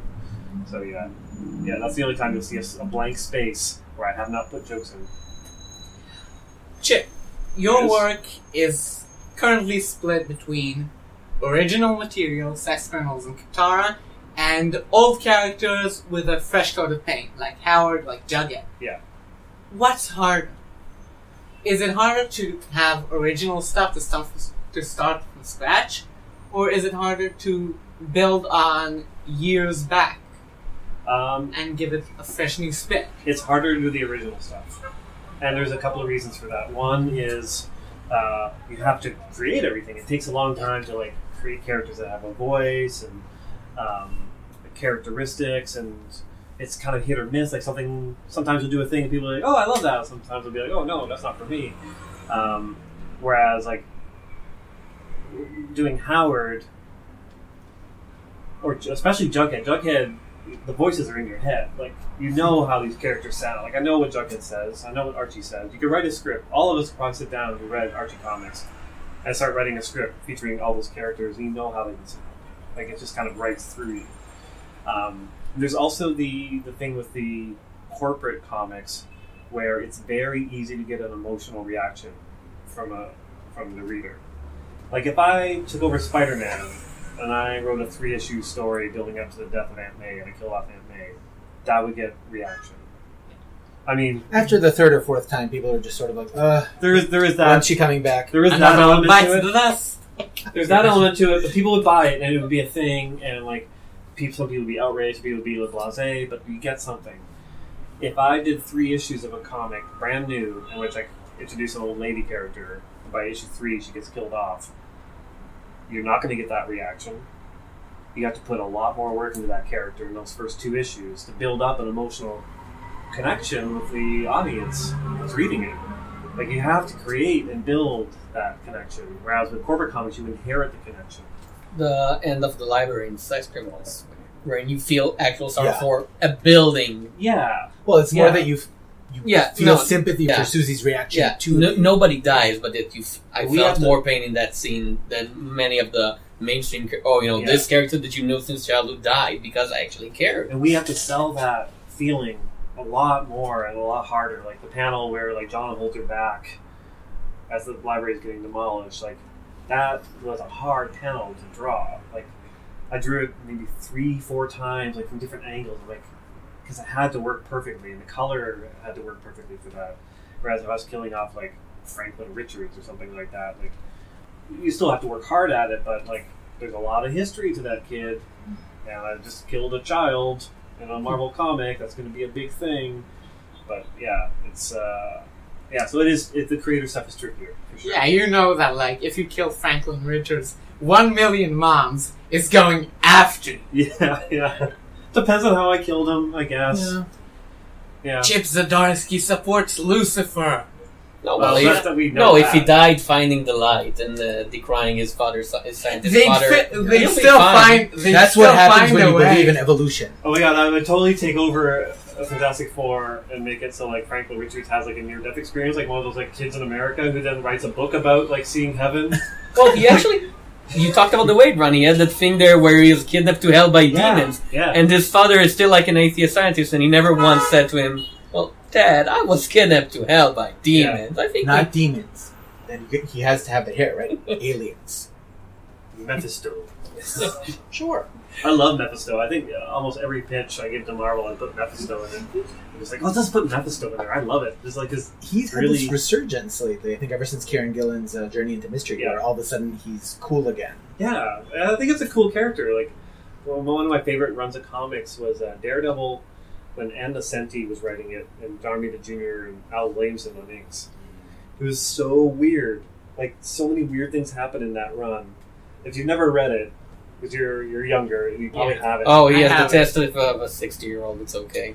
Uh, it's so good, and there's like, there's like one standalone issue with the Human Torch. Mm. Daredevil's missing, and he decides to become like Hell Kitchen Savior, and he walks into a bar. and He's got like a toothpick in his mouth. He's got a shirt that says "bad" on it, and he, he he just wants to like prove himself, so he doesn't use his firepower. He's gonna take a big guy in a fight, and then accidentally burns down the bar. It's like it's so good, but there's like that whole storyline that takes Daredevil to hell, and Mephisto's there, and Silver Surfer shows up. And it's like such a weird Daredevil story, but um, anyways, yeah, that's uh, I I love Mephisto and like yeah, if, he's, if you got the devil to play with in comics, you should put him in there all the time. So If we you have can to have undo a all devil. the So we can write it as news Mephisto slash Daimon Hellstrom miniseries by Chip Zdarsky, 2017. I'll I read have- it. I We, have- we can I'll invent it. it. Yeah, I have, I have write it. pitched I've pitched horror stories and like kind of like Marvel magic demon style Oh, stories. yeah, and Tomb of Dracula rises again from the grave. Nothing's uh, nothing's taken up yet. I've got one last question. If since we do have to wrap up, June Solicitations Very recently had a the announcement of a crossover from Boom, Lumberjanes meets Gotham Academy, Yeah. and there was a Star Trek uh, Green Lantern Yeah, crossover. yeah. Well done. If you could cross over any two of the books that are, you're currently working on, what would you want that to If you like? think I have not pitched Howard meets Jughead, you're crazy. that was like the first thing I did. Like as soon as Jughead was solicited, I emailed my editor Marvel like, Howard meets Jughead. Let's just do this. Get over with. Let's do it. Just approve it. It's like, oh, I'll run it by the higher ups and nothing. I don't Listen, know. I know we're both thinking about it, Yeah. so let's just get it out of the way. One of my favorite crossovers, again, I don't know if you read this, is uh, Archie meets the Punisher. Oh, yeah. that's a classic. So good. Yeah. So good. And I wanted to do it in that kind of vein, but um, I don't know. When's the last time Marvel did a crossover with another company? Ooh, Amalgam? No, no, not that long ago, but Oh, JLA versus Avengers. yeah, Kurt yeah, Busiek. Kurt Yeah. Busiek, George Perez, but Yeah, that was that like was a- 2004. That, was, a while before ago. the takeover. Yeah, ten Yeah, yeah. about ten years ago they've stopped. Yeah, and I don't know what the actual reasoning is. Probably These are our toys. Yeah. You can't have them. Yeah, I guess, but I don't know. But they So have. that- but the, the thing is, like, Marvel's a very uh, uh, tightly run company. Like, you know, they're they're they have to make a certain amount of money every quarter. Like, Yeah, you can't fucking s- and rob a bank to do to get that money. I know exactly. You got to put out quality comics. Yeah. But like, I think you know, a crossover could make them a fair amount of money. So I'm surprised that they don't kind of jump at that more. But I guess the logistics makes it tricky. Yeah, I don't know. I'll keep pitching. Yeah. stuff. What's yeah, what's I totally had an idea for a Howard Jughead thing. I was like, yeah, let's do this, but I have not heard back. So Jughead should just like imagine Archie as a duck, yeah, and then just be like, "You know, sure?" Uh, they have Archie has a duck character called Super Duck. Yeah. It's like an old like 40s, 50s. Wow. doesn't, doesn't Image own Destroyer Duck? They own Destroyer Duck. oh no! well, I mean, that's uh, Steve Gerber owned Destroyer Duck. That would be a total dick move of me to try Oh, to get yeah. Destroyer. Or Darkwing Duck, I mean. I get suggested that a lot. There's Oh, a there's a lot of Darkwing Duck fans that like send me messages like, "Well, when is he meeting Howard? When's this happening?" I'm like, I don't know nothing about Darkwing Duck. Nothing. His emo cousin or something. Something like that. Yeah. Crime fighter. I mean, you can't go wrong. Yeah. So we are just about out of time. Yeah, Uh, does anybody have any final questions? All right. Chip, thank you so much for being on the Yeah. show. thanks real for. It's been a real honor. Uh, thanks to Ori Alone, Jacob Sorelli, and local comic book shop Kamikaze Kamikaze. for hosting us.